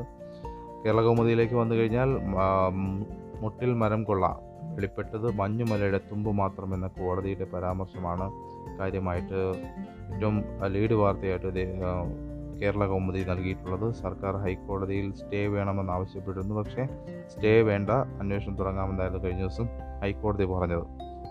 അതുമായി ബന്ധപ്പെട്ട വളരെ വിശദമായ റിപ്പോർട്ട് കേരള കൗമുദിയിൽ നിങ്ങൾക്ക് കാണാം. മറ്റൊന്ന് വരുന്നു, തലസ്ഥാനത്ത് വാക്സിൻ നിർമ്മാണ കേന്ദ്രം എന്നതാണ് ഏറ്റവും സൂപ്പർ ലീഡ് വാർത്തയായിട്ട് കേരള കൗമുദിയിൽ നൽകിയിരിക്കുന്നത്. തോന്നയ്ക്കൽ ബയോസയൻസ് പാർക്കിലാണ് പുതിയ നിർമ്മാണ കേന്ദ്രം വരുന്നത്. ഡോക്ടർ S ചിത്ര വാക്സിൻ നിർമ്മാണ പ്രോജക്റ്റ് ഡയറക്ടറായി നിയമിക്കപ്പെടുകയും ചെയ്തിട്ടുണ്ട്. അതുമായി ബന്ധപ്പെട്ട വാർത്തയാണ്, വിശദമായ വാർത്തയാണ് ഇതിൽ ഈ പറയുന്ന കേരള കൗമുദിയുടെ പത്രത്തിൽ ഫ്രണ്ട് പേജിൽ നമുക്ക് കാണാൻ കഴിയുന്നത്. മറ്റൊന്ന്, ഇന്നലെ ദുഃഖകരമായൊരു വാർത്ത, കഞ്ചാവ് പ്രതി തലപൊട്ടിച്ച പോലീസുകാരൻ ഓർമ്മ തെളിയുന്നില്ല. മാസ്ക് ധരിക്കാത്തതിന് ചോദ്യം ചെയ്ത കഞ്ചാവ് കച്ചവടക്കാരൻ കല്ലുകൊണ്ടറിഞ്ഞ് തലപൊട്ടിച്ച പോലീസുകാരൻ്റെ ഓർമ്മ നഷ്ടമായ അവസ്ഥ ഉറ്റവർക്കും സഹപ്രവർത്തകർക്കും തീരാ നൊമ്പരമായി. ചുണങ്ങുംവേലി രാജഗിരി ആശുപത്രിയിൽ ചികിത്സയിൽ കഴിയുകയാണ് മറയൂർ സ്റ്റേഷനിലെ civil police officer Ajeesh Paul. തിങ്കളാഴ്ച ICUവിൽ നിന്ന് മുറിയിലേക്ക് മാറ്റി അജീഷിനെ ഇന്നലെ ഡോക്ടർമാർ കൈപിടിച്ച് ആശുപത്രി മുറിക്കുള്ളിൽ നടത്തി. അപ്പോഴും ഓർമ്മ തെളിയുന്നുണ്ടായിരുന്നില്ല. ആശുപത്രിക്ക് പുറത്തുണ്ടായിരുന്ന മറയൂർ SI PM എബിയുമായും മറ്റുദ്യോഗസ്ഥരുമായും സഹോദരൻ വീഡിയോ കോളിൽ അജീഷിനെ ചൊവ്വാഴ്ച ബന്ധപ്പെടുത്തിയിരുന്നു. സഹപ്രവർത്തകർ സോഷ്യൽ മീഡിയയിൽ പോസ്റ്റ് ചെയ്ത ഈ വീഡിയോ കണ്ട ആയിരങ്ങളാണ് അജീഷിന് ആയുരാരോഗ്യത്തിന് ആശംസകൾ നേർന്നത്. മുടി പറ്റിയ വെട്ടി തലയിൽ ബാൻഡേജുമായി ചിരിച്ചുകൊണ്ടാണ് അജീഷ് വീഡിയോയിൽ വന്നത്. എല്ലാ ചോദ്യത്തിനും ചിരിച്ചുകൊണ്ട് ഓക്കെ എന്ന് മാത്രം മറുപടി. വരും ദിവസങ്ങളിൽ ചികിത്സയിലൂടെ നില മെച്ചപ്പെടുമെന്നാണ് ഡോക്ടർ പറയുന്ന വീഡിയോയുടെ ഒരു സ്ക്രീൻഷോട്ടും കേരള കൗമുദി അതുമായി ബന്ധപ്പെട്ട വാർത്തയിൽ നൽകിയിട്ടുണ്ട്. ഏതായാലും തീരാ നൊമ്പരമായിട്ടുള്ളൊരു വാർത്ത തന്നെയാണത്. മറ്റൊന്ന്, ഒറ്റപ്രസവത്തിൽ തമാരയ്ക്ക് 10 കുഞ്ഞുങ്ങൾ ലഭിച്ച വാർത്ത കേരള കൗമുദിയിലെ ഫ്രണ്ട് പേജിൽ ഇടം പിടിച്ചിട്ടുണ്ട്. ദക്ഷിണാഫ്രിക്കയിലെ കൊതങ് സ്വദേശിയായ 37-കാരി ഒറ്റപ്രസവത്തിൽ ജന്മം നൽകിയത് 10 കുഞ്ഞുങ്ങൾക്കാണ്. പ്രസവത്തിൽ ലോക റെക്കോർഡിട്ട ഗോസ്തിമാമി തമാരാസിത്തോളിലെ 7 ആൺകുഞ്ഞുങ്ങളും 3 പെൺകുഞ്ഞുങ്ങളുമാണ് ജനിച്ചത്. കഴിഞ്ഞ മാസം ഒറ്റപ്രസവത്തിൽ 9 കുട്ടികൾക്ക് ജന്മം നൽകിയ മാരിയിലെ അലിമാസിസയുടെ റെക്കോർഡാണ് തമാര തകർത്തത് എന്നും തമാരയും തമാരയുടെ പങ്കാളിയും നിൽക്കുന്ന ഒരു ഫോട്ടോ ഉൾപ്പെടെയുള്ള സചിത്രമായ റിപ്പോർട്ടാണ് കേരള കൗമുദി. യെസ്, നമ്മൾ ആദ്യ പേജുകൾ, എല്ലാ പത്രത്തിൻ്റെയും ആദ്യ പേജ് നമ്മൾ പരിശോധിച്ചു. ഇനി നമുക്ക് ഉൾപേജുകളിലേക്ക് പോകാം. അപ്പോൾ മനോരമ പത്രത്തിൻ്റെ മാതൃഭൂമി പത്രത്തിൻ്റെ ഉൾപേജിലേക്ക് പോകുമ്പോൾ നമുക്ക് പ്രധാനമായും കാണാൻ കഴിയുന്ന ഒരു വാർത്ത, കാടുകയറി അയ്യങ്കാളി ഫ്ലാറ്റ് സമുച്ചയം, ഉദ്ഘാടനം കഴിഞ്ഞ ഫ്ലാറ്റ് അവകാശികൾക്ക് കൈമാറിയില്ല. വഴിയാധാരമായി 21 കുടുംബങ്ങൾ തുറന്നു കൊടുക്കാത്തത് ലൈഫ് മിഷൻ വഴി നിർമ്മിച്ച ഫ്ലാറ്റ്, കുടിവെള്ളത്തിനുള്ള കണക്ഷൻ നൽകാതെ ജല അതോറിറ്റിയും. പട്ടികജാതി കുടുംബങ്ങൾക്ക് വെങ്ങാനൂർ ഗ്രാമപഞ്ചായത്തിലെ വെള്ളാറിൽ നിർമ്മിച്ച് നൽകിയ ഭവന സമുച്ചയം കാട് കയറി നശിക്കുന്നു. ഫ്ലാറ്റ് സമുച്ചയം ഇപ്പോൾ മരപ്പട്ടികളുടെയും ഇഴജന്തുക്കളുടെയും കേന്ദ്രമാണ്. ഫ്ലാറ്റിലെ വൈദ്യുതി ആവശ്യങ്ങൾക്കായി വാങ്ങിയ ജനറേറ്റർ മഴയേറ്റ് നശിക്കാറായി. ഈ ഒരു റിപ്പോർട്ട് ഇത് വിശദമായി തന്നെ മാതൃഭൂമിയിലുണ്ട്. ഇതേ റിപ്പോർട്ട് നമുക്ക് മനോരമയിലും കാണാൻ സാധിക്കുന്നുണ്ട്, കാട് കയറി അയ്യങ്കാളി ഫ്ലാറ്റ് സമുച്ചയം എന്നൊരു വാർത്ത. ഇനി മാധ്യമത്തിൻ്റെ ഉൾപേജിൽ പരിശോധിക്കുമ്പോൾ നമുക്ക് തൊട്ടടുത്ത പേജിലായിട്ട്, അതായത് സെക്കൻഡ് പേജിലായിട്ട് കാണാൻ കഴിയുന്നത്, നിയമസഭയിൽ കഴിഞ്ഞ ദിവസം നടന്ന വാദപ്രതിവാദങ്ങൾ, സംഭവ വികാസങ്ങളാണ് നമുക്ക് സെക്കൻഡ് പേജിൽ വിശദമായി തന്നെ വായിക്കാൻ സാധിക്കുന്നത്. ഈ മരമുറി കേസുമായി ബന്ധപ്പെട്ട് അന്ന് മുഖ്യമന്ത്രി താനല്ല, PT തോമസിനെ ദുഷ്ടലാക്കിയെന്ന് പിണറായി. പട്ടിക വിഭാഗ വികസനം കിഫ്ബി വിഹിതം തുച്ഛമെന്ന പ്രതിപക്ഷത്തിൻ്റെ ആരോപണം. അതുപോലെ തന്നെ ഈ തടങ്കൽ പാളയ നിർമ്മാണം സർക്കാരിൻ്റെ ആത്മാർത്ഥതയുടെ തെളിവാണെന്നുള്ള MK മുനീറിൻ്റെ പരാമർശം തുടങ്ങി സഭയിൽ ഇന്നലെ നടന്ന പ്രധാന സംഭവങ്ങളെല്ലാം തന്നെ വിശദമായി മാധ്യമം നൽകിയിട്ടുണ്ട്. കഴിഞ്ഞ ദിവസം കുറച്ച് 2-3 ദിവസങ്ങൾക്ക് മുൻപ് കൊല്ലത്ത് വിദ്യാർത്ഥികൾക്ക് മർദ്ദനമേറ്റ ഒരു സംഭവം ഉണ്ടായിരുന്നു. ആ സംഭവത്തിൽ പോലീസിന് ഗുരുതര വീഴ്ചയെന്ന റിപ്പോർട്ട്, നടപടിക്ക് ശുപാർശ, DYSPയുടെ റിപ്പോർട്ട്, IG യുടെ പരിഗണനയിൽ. ഈ വാർത്ത നമുക്ക് മാധ്യമത്തിൽ കാണാൻ സാധിക്കും. മനോരമയുടെ ഉൾപേജിൽ നമുക്ക് കാണാൻ കഴിയുന്ന വേറൊരു പ്രധാന വാർത്തയുള്ളത്, മെഡിക്കൽ കോളേജിൽ സ്ഥിതി അതീവ ഗുരുതരം എന്ന വാർത്തയാണ്. അണുബാധ തടയാൻ മരുന്നില്ല, ഉപകരണങ്ങളും. പറഞ്ഞു മടുത്തെന്ന് ആരോഗ്യ പ്രവർത്തകർ. ദൈനംദിന പ്രവർത്തനം സംഭാവന കിട്ടുന്ന വസ്തുക്കൾ കൊണ്ട് സൗജന്യ ചികിത്സ, പേരിൽ മാത്രം. കോവിഡ് രോഗികൾ ചെലവാക്കേണ്ടത് വൻ തുക. കോവിഡ് രോഗികൾക്ക് ശ്വാസകോശ അണുബാധ തടയാൻ നൽകേണ്ട ആൻറ്റിബയോട്ടിക് മരുന്നുകൾക്കും വെന്റിലേറ്റർ അടക്കമുള്ള ചികിത്സാ സാമഗ്രികൾക്കും ക്ഷാമം രൂക്ഷമായതോടെ മെഡിക്കൽ കോളേജ് ആശുപത്രിയിലെ കോവിഡ് ICU യൂണിറ്റുകളുടെ പ്രവർത്തനം പ്രതിസന്ധിയിൽ. തിരുവനന്തപുരം മെഡിക്കൽ കോളേജിനെ കുറിച്ചുള്ള ഒരു റിപ്പോർട്ടാണിത്. ആ റിപ്പോർട്ടിൽ തിരുവനന്തപുരം മെഡിക്കൽ കോളേജുമായി ബന്ധപ്പെട്ട അവിടുത്തെ ദുരിതാവസ്ഥ വളരെ വിശദമായി തന്നെ റിപ്പോർട്ട് ചെയ്യുന്നുണ്ട്. മറ്റൊരു രസകരമായൊരു വാർത്ത മനോരമയുടെ ഉൾപേജിൽ കാണാൻ കഴിയുന്നത്, പ്രതികൾക്ക് സ്കൂൾ ഒളിത്താവളം, പോലീസ് വന്നു ഉണർത്തി കീഴടക്കി എന്നുള്ള വാർത്തയാണ്. അറസ്റ്റ് ചെയ്യുമ്പോൾ ലഹരി ഉപയോഗിച്ചിരുന്നതായി പോലീസ്. അത് ഒരു ഫോട്ടോ അടക്കം അതിൽ കാണാം. ആ ഫോട്ടോയിലുള്ളത് പെരുമ്പഴത്തൂർ ഗവൺമെൻറ് സ്കൂൾ ഒളിത്താവളമാക്കിയ പ്രതികളുടെ സമീപം പോലീസ് എത്തിയപ്പോൾ ഉറക്കത്തിലായിരുന്നവരിൽ ഒരാൾ പോലീസിൻ്റെ ശബ്ദം കേട്ട് കണ്ണു തുറക്കുന്നതും മറ്റു 2 പേർ ഒന്നും അറിയാതെ ഉറക്കം തുടരുന്നതും കാണാം. അപ്പോൾ ഫോട്ടോയിൽ മൂന്ന് പേര് കിടന്നുറങ്ങുകയാണ്. പോലീസ് വന്നവരെ ഉണർത്തി കീഴടക്കിയായിരുന്നു. ഓട്ടോ ഡ്രൈവറെ ആക്രമിച്ച കേസിലെ പ്രതികളെ പെരുമ്പഴത്തൂർ ഗവൺമെന്റ് സ്കൂൾ വളപ്പിൽ നിന്ന് നെയ്യാറ്റിൻകര പോലീസ് അറസ്റ്റ് ചെയ്തു. രഹസ്യവിവരത്തിന്റെ അടിസ്ഥാനത്തിലെത്തിയ പോലീസ് കാണുന്നത് ലോക്ക്ഡൌണിനെ തുടർന്ന് അടച്ചിട്ട സ്കൂളിൽ പ്രതികൾ സുഖമായി ഉറങ്ങിക്കിടക്കുന്നതാണ്. പ്രതികൾ ക്രിമിനൽ പശ്ചാത്തലമുള്ളവരാണ്. അറസ്റ്റ് ചെയ്യുമ്പോൾ ലഹരി ഉപയോഗിച്ചിരുന്നതായും പോലീസ് അറിയിച്ചു. ഈ ഒരു വാർത്തയും നമുക്ക് മനോരമയുടെ ഉൾപേജിൽ കാണാൻ സാധിക്കും. ഇനി നമുക്ക് പത്രങ്ങളുടെ നിലപാട് പേജുകളിലേക്ക് പോകാൻ തോന്നുന്നു. മാതൃഭൂമിയുടെ നിലപാട് പേജുകളിലേക്ക് പോയി കഴിഞ്ഞാൽ മുട്ടിൽ മരമുറിയെക്കുറിച്ചുള്ള നിലപാടാണ് വ്യക്തമാക്കിയിരിക്കുന്നത്.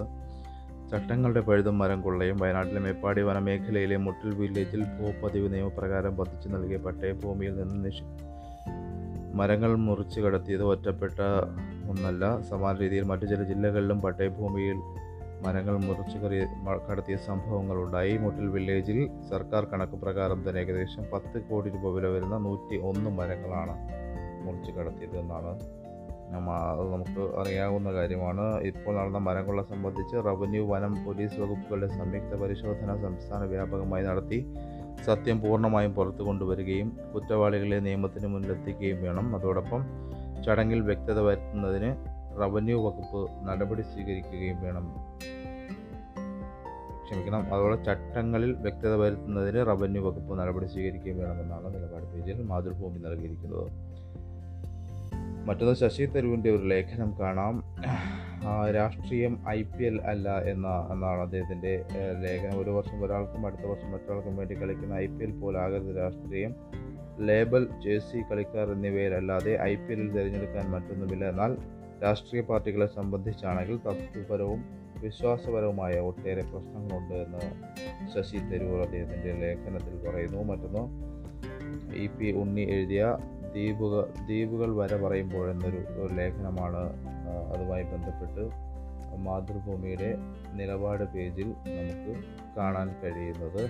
നമുക്ക് മനോരമയിലേക്ക് വന്നു കഴിഞ്ഞാൽ മനോരമയിൽ വാട്ടർ മെട്രോ പദ്ധതി ഇഴഞ്ഞുകൂടാ എന്നൊരു ഓർമ്മപ്പെടുത്തൽ മനോരമയുടെ നിലപാട് പേജിൽ കാണാം.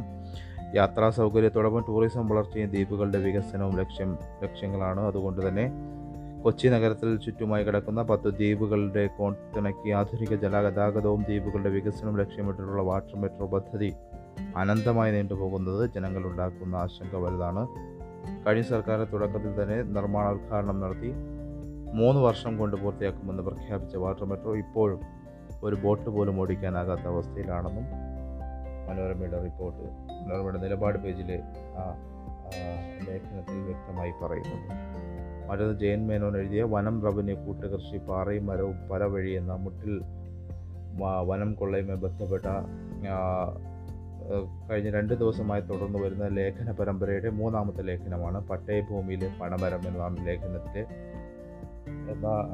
പരമ്പരയിലെ 3ാമത്തെ ലേഖനമാണ്. വനം, റവന്യൂ, കൂട്ടുകൃഷി, പാറയും മരവും പല വഴി എന്നാണ് അതിൻ്റെ ആ ലേഖനം പറയുന്നത്. അതുമായി ബന്ധപ്പെട്ട് വിശദമായ ലേഖനം നിങ്ങൾക്ക് വായിക്കാം. ഈ ലേഖന പരമ്പര ഇന്നത്തോടുകൂടി അവസാനിച്ചുവെന്നും മനോരമയിൽ വളരെ വ്യക്തമായിട്ട് ഇക്കാര്യം വ്യക്തമാക്കുന്നുണ്ട്. നമുക്ക് ബാക്കി പത്രങ്ങളുടെ നിലപാട് പേജുകൾ കൂടി പരിശോധിക്കുകയാണെങ്കിൽ മാധ്യമത്തിലേക്ക് വരികയാണെങ്കിൽ മാധ്യമത്തിൽ നിലപാട് പേജുകളിൽ ഇടം പിടിച്ചിരിക്കുന്ന വാർത്തകൾ ഏതൊക്കെയാണെന്ന് നോക്കാം. മാധ്യമത്തിൽ KPCCക്ക് പുതിയ നേതൃത്വം വരുമ്പോൾ എന്ന K സുധാകരൻ പുതിയ അധ്യക്ഷനായതുമായി ബന്ധപ്പെട്ട നിലപാട്, അതുമായി ബന്ധപ്പെട്ട് എന്ത് മാറ്റമാണ് ഇനി പാർട്ടിയിൽ ഉണ്ടാകാനും പോകുന്നത്, എന്ത് മാറ്റമായിരിക്കും ഉണ്ടാകാനുള്ള സാധ്യത എന്നാണ് മാധ്യമം അതുമായി ബന്ധപ്പെട്ട നിലപാടിൽ വ്യക്തമാക്കുന്നത്. ഗ്രൂപ്പിസം ഇല്ലാതാക്കുമെന്ന അവകാശവാദമൊന്നും KPCC പുതിയ പ്രസിഡന്റ് K സുധാകരൻ ഉയർത്തിയിട്ടില്ലെന്നത് ആശ്വാസകരമാണ്. ഗ്രൂപ്പ് ഇല്ലാതാക്കാൻ കഴിയില്ലെന്ന് അദ്ദേഹത്തിന് അറിയാമെന്നുള്ളതും, അതായത് യാഥാർത്ഥ്യങ്ങൾ മനസ്സിലാക്കിക്കൊണ്ട് തന്നെയാണ് അദ്ദേഹം പ്രവർത്തിക്കുക എന്ന അദ്ദേഹത്തിൻ്റെ പ്രവർത്തനത്തിൽ അത്തരം അത് മുതൽക്കൂട്ടാകുമെന്ന ഒരു നിലപാടാണ് മാധ്യമം അതുമായി ബന്ധപ്പെട്ട് ലേഖനം നൽകിയിരിക്കുന്നത്. സമുദായങ്ങളെ സ്കോളർഷിപ്പ് അല്ല ജീവിക്കാനുള്ള അവകാശമാണ് മുഖ്യം എന്ന് പ്രൊഫസർ വത്സൻ തമ്പൂരിൻ്റെ ഒരു ലേഖനം നമുക്ക് മാധ്യമത്തിൻ്റെ നിലപാട് പേജിൽ കാണാം. ന്യൂനപക്ഷ സ്കോളർഷിപ്പിൻ്റെ പേരിൽ കേരളത്തിലെ മുസ്ലിം, ക്രൈസ്തവ സമുദായങ്ങൾക്കിടയിൽ ഭിന്നത സൃഷ്ടിക്കുന്നതിന് മുന്നിൽ നാടിൻ്റെ സൗഹാർദ്ദം തകർത്ത് മുതലെടുക്കാൻ ശ്രമിക്കുന്ന ശക്തികളുടെ രാഷ്ട്രീയ ഗൂഢാലോചനയാണെന്നും സമുദായങ്ങളിൽ തിരിച്ചറിയണമെന്ന് മുന്നറിയിപ്പ് നൽകുന്നു. പ്രമുഖ വിദ്യാഭ്യാസ വിദഗ്ധനും ദേശീയ ന്യൂനപക്ഷ കമ്മീഷൻ മുൻ അംഗവുമാണ് വത്സൻ തമ്പു. അദ്ദേഹത്തിൻ്റെ ലേഖനമാണ് ഇതുമായി ബന്ധപ്പെട്ടുള്ളത്. മറ്റൊന്ന്, മന്ത്രിമാർ പുതുതായി ചുമതലയേറ്റ മന്ത്രിമാരുമായിട്ടുള്ള അഭിമുഖങ്ങളും വർത്തമാനങ്ങളും മാധ്യമവും കുറച്ച് ദിവസമായി നൽകി വരുന്നുണ്ട്. അതുമായി ബന്ധപ്പെട്ട് നൽകിയിരിക്കുന്ന വിദ്യാഭ്യാസ മന്ത്രി വി ശിവൻകുട്ടിയുടെയാണ് പാഠ്യപദ്ധതി പരിഷ്കരിക്കും, കുട്ടികളെ ചേർത്ത് പിടിക്കും എന്നതാണ് അതുമായി ബന്ധപ്പെട്ട ഹെഡിങ് നൽകിയിരിക്കുന്നത്. കെ നൗഫലാണ്. മാധ്യമത്തിൻ്റെ ഈ വിദ്യാഭ്യാസ ബീറ്റ് നോക്കുന്ന നൗഫലാണ് ഇതുമായി ബന്ധപ്പെട്ട് വി ശിവൻകുട്ടിയുമായിട്ടുള്ള ദീർഘമായ സംഭാഷണം നടത്തിയിരിക്കുന്നത്. ദേശാഭിമാനിയിൽ വന്നു കഴിഞ്ഞാൽ കെ സുധാകരൻ്റെ വരവും ആരവങ്ങളും എന്ന രീതിയിൽ കെ സുധാകരൻ്റെ KPCC അധ്യക്ഷനായിട്ട് വന്നിട്ടുള്ള അതുമായി ബന്ധപ്പെട്ട ഒരു ലേഖനം നൽകിയിട്ടുണ്ട്. മറ്റൊന്ന്, പട്ടാഭിഷേകത്തിന് അൽപായുസ് എന്ന കെ സുധാകരൻ്റെ തന്നെ KPCC അധ്യക്ഷനായി വന്ന കെ സുധാകരൻ്റെ അധ്യക്ഷ പദവിയെക്കുറിച്ച് മുൻ മന്ത്രി A K ബാലൻ എഴുതിയൊരു ദീർഘമായ ലേഖനം ദേശാഭിമാനിയിൽ കാണാം. ഡിജിറ്റൽ ക്ലാസ് മാനസികാരോഗ്യവും എന്നൊരു തലക്കെട്ടിൽ ഡോക്ടർ ജയപ്രകാശ് ആറിൻ്റെ ഒരു ലേഖനവും ഇന്ന് നമുക്ക് ദേശാഭിമാനിയുടെ പേജിൽ നിലപാട് പേജിൽ കാണാൻ കഴിയുമെന്നുള്ളതാണ്. മറ്റൊന്ന്, കേരള കൗമുദിയിലും ഇത് തന്നെയാണ്, കെ സുധാകരൻ തന്നെയാണ് ഇടം പിടിച്ചിരിക്കുന്നത്. അതുമായി ബന്ധപ്പെട്ട വിശദമായ ലേഖനം നമുക്ക് കേരള കൗമുദിയുടെ നിലപാട് പേജിലും കാണാം. നമുക്ക് മറ്റു വാർത്തകളിലേക്ക് പോകാൻ തോന്നുന്നു. ഉൾപേജുകളിലേക്ക് പോയി കഴിഞ്ഞാൽ മാതൃഭൂമിയുടെ ഉൾപേജിൽ AI ഗ്രൂപ്പുകൾ വർക്കിംഗ് പ്രസിഡന്റ്മാരുടെ നിയമനം AI ഗ്രൂപ്പുകളാം വർഷത്തിൽ എന്നൊരു റിപ്പോർട്ട് കാണാം. കഴിഞ്ഞ ദിവസം KPCC വർക്കിംഗ് പ്രസിഡന്റ്മാരുടെ തീരുമാനം പുറത്തു വന്നിരുന്നു. അതുമായി ബന്ധപ്പെട്ട് AI ഗ്രൂപ്പുകളുടെ പ്രാതിനിധ്യമില്ല എന്ന വാർത്ത ആ സമയത്ത് തന്നെ എല്ലാ പത്രങ്ങളും എല്ലാ മാധ്യമങ്ങളും കൈകാര്യം ചെയ്തിരുന്നു. അതിൽ അമർഷമാണ് AI ഗ്രൂപ്പുകൾ ഉള്ളിൽ പുകയുന്നത് എന്നാണ് മാതൃഭൂമിയുടെ ലേഖനം അല്ലെങ്കിൽ റിപ്പോർട്ട് പറയുന്നത്. പുനഃസംഘടനയെ ചൊല്ലി കോൺഗ്രസിലെ AI ഗ്രൂപ്പുകൾക്ക് കടുത്ത അമർഷം. KPCC പ്രസിഡന്റിനൊപ്പം 3 വർക്കിംഗ് പ്രസിഡന്റുമാരെ ഏകപക്ഷീയമായി നിയമിച്ചതിലാണ് ഇവർ ഹൈക്കമാൻഡിനെതിരെ ശക്തമായ പ്രതിഷേധമുയർത്തുന്നത്. പാർട്ടിയിൽ പ്രബലമായ 2 വിഭാഗങ്ങളെയും പൂർണ്ണമായും അവഗണിക്കുന്നുവെന്ന വികാരമാണ് ഗ്രൂപ്പ് നേതൃത്വം ഉയർത്തുന്നത്. പ്രസിഡന്റിനെ കുറിച്ച് അഭിപ്രായം ചോദിച്ചപ്പോൾ ഹൈക്കമാൻഡ് താല്പര്യമനുസരിച്ച് നിയമിക്കുന്നതിൽ എതിർപ്പില്ലെന്നാണ് ഉമ്മൻചാണ്ടിയും രമേശ് ചെന്നിത്തലയും അറിയിച്ചത്. കെ സുധാകരനെ പ്രസിഡന്റാക്കാൻ തെരഞ്ഞെടുപ്പിന് മുമ്പ് തന്നെ ഹൈക്കമാൻഡ് തലത്തിൽ ഏകദേശ ധാരണയായിരിക്കെ മറ്റു പേരുകൾ ഉയർത്തുന്നതിൽ കാര്യമില്ലെന്നായിരുന്നു ഗ്രൂപ്പുകളുടെ നിലപാട്. വർക്കിംഗ് പ്രസിഡന്റുമാരുടെ നിയമനത്തെക്കുറിച്ച് അഭിപ്രായം ചോദിച്ചിരുന്നെങ്കിൽ നിശ്ചയമായി പേരുകൾ നിർദ്ദേശിക്കുമായിരുന്നുവെന്നാണ് ഗ്രൂപ്പ് നേതൃത്വം വ്യക്തമാക്കുന്നത്. അപ്പോൾ അതുമായി ബന്ധപ്പെട്ട് ഇപ്പോൾ പുറത്തു വന്ന പേരുകൾ AI ഗ്രൂപ്പുകാരുടെ പ്രധാനപ്പെട്ട നേതാക്കൾക്ക് രസിച്ചിട്ടില്ല എന്നാണ് ഇതുമായി ബന്ധപ്പെട്ട ഒരു റിപ്പോർട്ടിൽ വ്യക്തമാക്കുന്നത്. മറ്റൊന്ന്, കൊടകരയിലെ കുഴൽപ്പണവുമായി ബന്ധപ്പെട്ട് അല്ലെങ്കിൽ BJP അധ്യക്ഷൻ സുരേന്ദ്രനെതിരെ ഉയരുന്ന ആരോപണങ്ങളുമായി ബന്ധപ്പെട്ട് വളരെ വിശദമായ റിപ്പോർട്ടാണ് മാതൃഭൂമിയുടെ പേജിൽ കാണുന്നത്. നേതാക്കൾ ഇന്നലെ BJPയുടെ തിരുവനന്തപുരത്തെ പ്രധാനപ്പെട്ട നേതാക്കൾ എല്ലാവരും ഗവർണറെ കണ്ട് സർക്കാരിനെതിരെ BJP പരാതി നൽകുന്ന വാർത്തയുണ്ടായിരുന്നു. അതുമായി ബന്ധപ്പെട്ട റിപ്പോർട്ടും നൽകിയിട്ടുണ്ട്. പ്രതിരോധത്തിന് തന്ത്രം പറഞ്ഞ് BJP 3ാം ചേരിക്ക് നീക്കം എന്ന വാർത്ത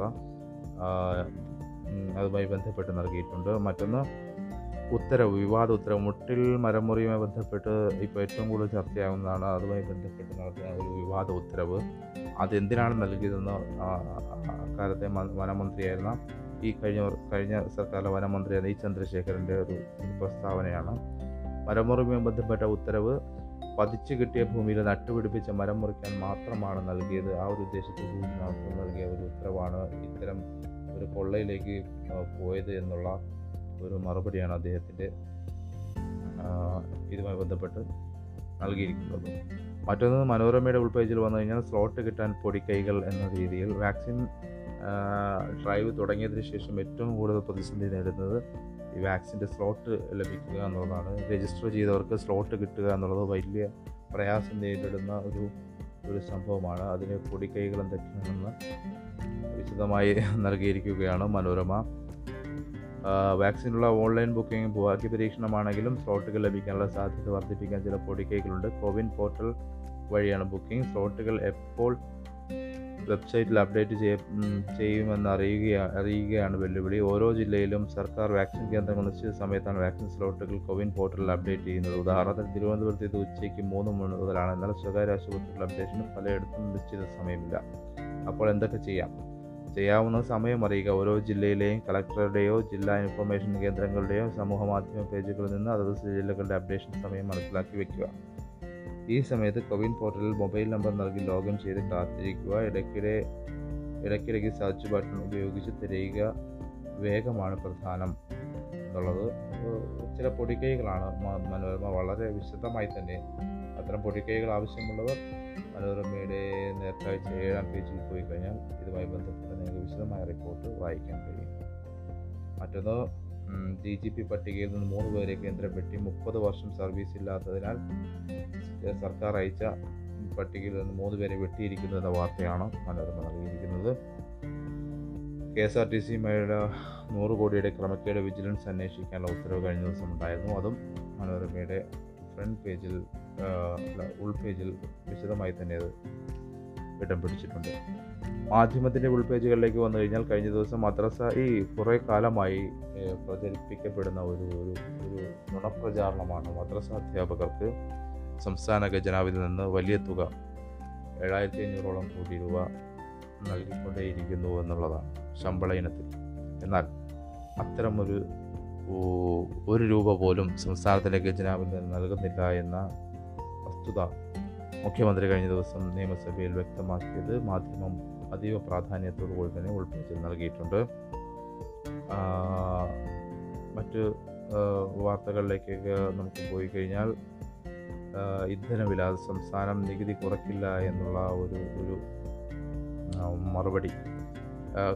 ഈ നമ്മുടെ പെട്രോളിനും ഡീസലിനുമുള്ള ആക്ച്വൽ വിലയുടെ ഇരട്ടിയിലധികമാണ് ഇപ്പോൾ നികുതി ഇനത്തിൽ 1 ലിറ്ററിൽ നിന്ന് ഈടാക്കിക്കൊണ്ടിരിക്കുന്നത്. അപ്പോൾ സംസ്ഥാനത്തെ അധിക വില അധിക നികുതി ഒഴിവാക്കാൻ പറ്റുമോ എന്നുള്ള രീതിയിൽ സംശയങ്ങളും ചോദ്യങ്ങളും സമൂഹത്തിൻ്റെ വിവിധ ഭാഗങ്ങളിൽ നിന്നുണ്ടായിരുന്നു. എന്നാൽ ധനമന്ത്രി അതുമായി ബന്ധപ്പെട്ട വിശദീകരണം നൽകിയിരിക്കുന്നു. ഇന്ധനവിലക്കയറ്റം അധിക നികുതി ഒഴിവാക്കാനാകില്ല എന്ന് ധനമന്ത്രി പറയുന്ന വാർത്ത കേരള കൗമുദിയുടെ ഉൾപേജിൽ കാണാം. 100 കടന്ന പെട്രോൾ ഡീസൽ വിലയിച്ചൊല്ലി നിയമസഭയിൽ ബഹളം. കേന്ദ്രമാണ് വിലക്കയറ്റത്തിന് പിന്നിലെങ്കിലും കോവിഡ് കാലത്ത് ജനത്തെ കൊള്ളയടിക്കുന്ന നികുതി ഭീകരതയിൽ നിന്ന് സംസ്ഥാന സർക്കാരിനെങ്കിലും വിട്ടുനിന്നുകൂടെയെന്ന് പ്രതിപക്ഷ നേതാവ് V. D. സതീശൻ ചോദിച്ചു. എന്നാൽ ഇന്നത്തെ സാമ്പത്തിക സ്ഥിതിയിൽ സംസ്ഥാനത്തിന് അധിക നികുതി ഒഴിവാക്കാനാകില്ലെന്ന് ധനമന്ത്രി K N ബാലഗോപാൽ പറഞ്ഞു എന്ന വാർത്തയാണ് നൽകിയിട്ടുള്ളത്. ജാഗ്രത കുറവുണ്ടായെങ്കിലും സുരേന്ദ്രന് കേന്ദ്ര പിന്തുണ എന്ന്. കൊടകര കുഴൽപ്പണവുമായി ബന്ധപ്പെട്ട കേസുമായി ബന്ധപ്പെട്ട വിശദമായ റിപ്പോർട്ട് കേരള കൗമുദിയുടെ ഉൾപേജിൽ നിങ്ങൾക്ക് വായിക്കാൻ കഴിയും.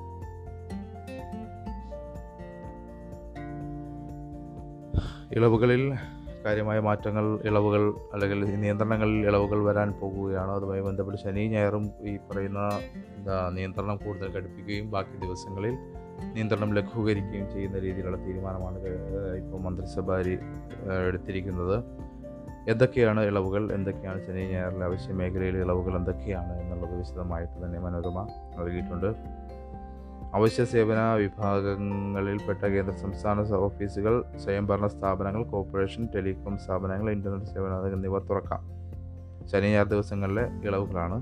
ഭക്ഷ്യോൽപ്പന്നങ്ങൾ, പലവ്യഞ്ജനം, പഴം, പച്ചക്കറി, പാൽ, മത്സ്യം, മാംസം എന്നിവ വിൽക്കുന്ന കടകളും കള്ള് ഷാപ്പുകളുടെ പ്രവർത്തനം രാവിലെ 7 മുതൽ വൈകിട്ട് 7 വരെ. റെസ്റ്റോറൻറ്റുകൾ, ബേക്കറികളും രാവിലെ 7 മുതൽ വൈകിട്ട് 7 വരെ. ഹോട്ടലുകളിൽ നിന്നും റെസ്റ്റോറൻറ്റുകളിൽ നിന്നും ഹോം ഡെലിവറി മാത്രം. ദീർഘദൂര ബസ്സുകൾക്കും ട്രെയിൻ സർവീസുകൾക്കും അനുമതിയുണ്ട്. വിമാനത്താവളം, റെയിൽവേ സ്റ്റേഷൻ, ബസ് സ്റ്റേഷൻ എന്നിവിടങ്ങളിൽ നിന്നും യാത്രക്കാരെ വീടുകളിലെത്തിക്കാൻ സ്വകാര്യ വാഹനങ്ങൾ, ടാക്സികൾ, പൊതുവാഹനങ്ങൾ എന്നിവ ഉപയോഗിക്കാം. യാത്രാരേഖകൾ ഹാജരാക്കണം. അടിയന്തര സേവന വിഭാഗത്തിലെ വ്യവസായങ്ങൾ, കമ്പനികൾ, സ്ഥാപനങ്ങൾ എന്നിവ 24 മണിക്കൂറും പ്രവർത്തിക്കാം. ജീവനക്കാർ തിരിച്ചറിയൽ കാർഡ് കാണിക്കണം. രോഗികൾ, കൂട്ടിരിപ്പുകാർ, വാക്സിൻ സ്വീകരിക്കുന്നവർ എന്നിവയ്ക്ക് യാത്രയ്ക്ക് തിരിച്ചറിയൽ കാർഡ് കരുതണം എന്നതും അതുമായി ബന്ധപ്പെട്ട റിപ്പോർട്ടിൽ പറയുന്നുണ്ട്.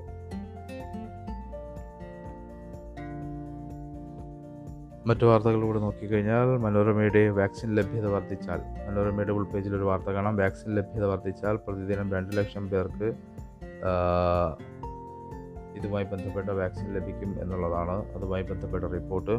ഈ മാസം വാക്സിൻ ലഭ്യത വർദ്ധിക്കുന്നതോടെ സംസ്ഥാന ദിവസവും 2 ലക്ഷം പേർക്ക് വാക്സിൻ ലഭിക്കും എന്നതാണ് മനോരമയുടെ റിപ്പോർട്ട് പറയുന്നത്. സംസ്ഥാനത്ത് ദിവസവും 2 ലക്ഷം പേർക്ക് പരമാവധി 4 ദിവസത്തിനുള്ളിൽ വിതരണം ചെയ്യാൻ ജില്ലകളോട് ആവശ്യപ്പെട്ടു. ലഭിക്കുന്ന വാക്സിൻ യഥാസമയം തീർത്തില്ലെങ്കിൽ കൂടുതൽ അനുവദിക്കുന്നതിന് തടസ്സമാകുമെന്ന കേന്ദ്ര മുന്നറിയിപ്പ് പരിഗണിച്ചാണ് നടപടി. മറ്റൊന്ന്, 10 ദിവസമായി താഴാതെ ടെസ്റ്റ് പോസിറ്റിവിറ്റി നിരക്ക് എന്ന ഒരു മഹേഷ് ഗുപ്തൻ്റെ റിപ്പോർട്ടുണ്ട്. കേരളത്തിൽ കോവിഡ് വ്യാപന നിരക്ക് 10 ദിവസമായി കുറയാതെ പ്ലാറ്റോ ഘട്ടത്തിൽ. ആഴ്ചയിൽ ശരാശരി 4% തോതിൽ കുറഞ്ഞുകൊണ്ടിരുന്ന രോഗസ്ഥിരീകരണ നിരക്ക് കഴിഞ്ഞ 30 ദിവസത്തിൽ കാര്യമായ മാറ്റമില്ലാതെ തുടരുകയാണ്. കഴിഞ്ഞ 30 മുതൽ കാര്യമായ മാറ്റമില്ലാതെ തുടരുകയാണ്. CPR 10-ൽ താഴെ എത്തുമെന്ന കണക്കൂട്ടൽ തെറ്റിയതോടെയാണ് ലോക്ക്ഡൗൺ 16 വരെ നീട്ടാൻ സർക്കാർ തീരുമാനിച്ചത് എന്നുള്ളതാണ്. അതുമായി ബന്ധപ്പെട്ട് മറ്റൊരു ഓൺലൈൻ വിദ്യാഭ്യാസം. മാതൃഭൂമിയിൽ പ്രശ്നങ്ങൾ പഠിക്കാൻ സെക്രട്ടറി തല സമിതി നിശ്ചയിച്ച വാർത്ത ഫുൾ പേജിൽ കാണാം. ഓൺലൈൻ വിദ്യാഭ്യാസവുമായി ബന്ധപ്പെട്ട് പ്രശ്നങ്ങൾ പരിഹരിക്കാൻ സെക്രട്ടറി തല സമിതി രൂപീകരിക്കാൻ ചീഫ് സെക്രട്ടറിയെ ചുമതലപ്പെടുത്തി. ആദിവാസി കുട്ടികൾക്ക് പ്രഥമ പരിഗണന നൽകി മുഴുവൻ കുട്ടികൾക്കും ഡിജിറ്റൽ വിദ്യാഭ്യാസം ഉറപ്പാക്കുമെന്ന് മുഖ്യമന്ത്രി പിണറായി വിജയൻ പറഞ്ഞു. ഇതൊക്കെയാണ് പൊതുവിൽ പത്രങ്ങളിൽ നമുക്കിന്ന് കാണാൻ കഴിയുന്ന റിപ്പോർട്ടുകളും വാർത്തകളും. നിങ്ങൾ കേട്ടുകൊണ്ടിരിക്കുന്നത് ന്യൂസ് ആപ്പ്, ഡെസ്ക് ലൈവിൻ്റെ ന്യൂസ് ആപ്പിൻ്റെ പോഡ്കാസ്റ്റാണ്. കേരളത്തിലെ ആദ്യത്തെ ഷോർട്ട് ന്യൂസ് ആപ്പാണ്. 30 seconds ന്യൂസ് എന്നാണ് നമ്മുടെ ടാഗ് ലൈൻ. അത് ഉദ്ദേശിക്കുന്നത് 30 സെക്കൻഡുകളിനുള്ളിൽ എല്ലാ വാർത്തകളും, ഓരോ വാർത്തയും 30 സെക്കൻഡിനുള്ളിൽ റീഡ് ടൈമാണ് ഉള്ളത്. അതുകൊണ്ട് തന്നെ ഏറ്റവും എളുപ്പത്തിലും ഏറ്റവും വേഗത്തിലും നിങ്ങൾക്ക് വാർത്തകൾ അറിയാനുള്ള സംവിധാനമാണ് ഡെസ്ക് ലൈവ് ഒരുക്കുന്നത്. ആൻഡ്രോയിഡ്, ആപ്പിൾ എന്നീ ഫോണുകളിൽ നിങ്ങൾക്ക് ലഭ്യമാണ്. ഡൗൺലോഡ് ചെയ്യുക, ഉപയോഗിക്കുക. അഭിപ്രായങ്ങളും നിർദ്ദേശങ്ങളും ഞങ്ങളെ അറിയിക്കുക. Thank you. എല്ലാവർക്കും ഒരു ശുഭദിനം ആശംസിച്ചുകൊണ്ട് നിർത്തുന്നു.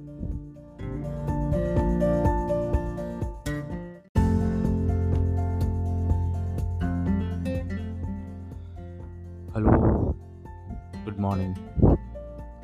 എല്ലാവർക്കും ഡെസ്ക് ലൈവിൻ്റെ ഇന്നത്തെ പത്രവിശേഷത്തിലേക്ക് സ്വാഗതം. നിങ്ങൾ കേട്ടുകൊണ്ടിരിക്കുന്നത് ഡെസ്ക് ലൈവ് ന്യൂസ് ആപ്പിൻ്റെ പത്രവിശേഷമാണ്.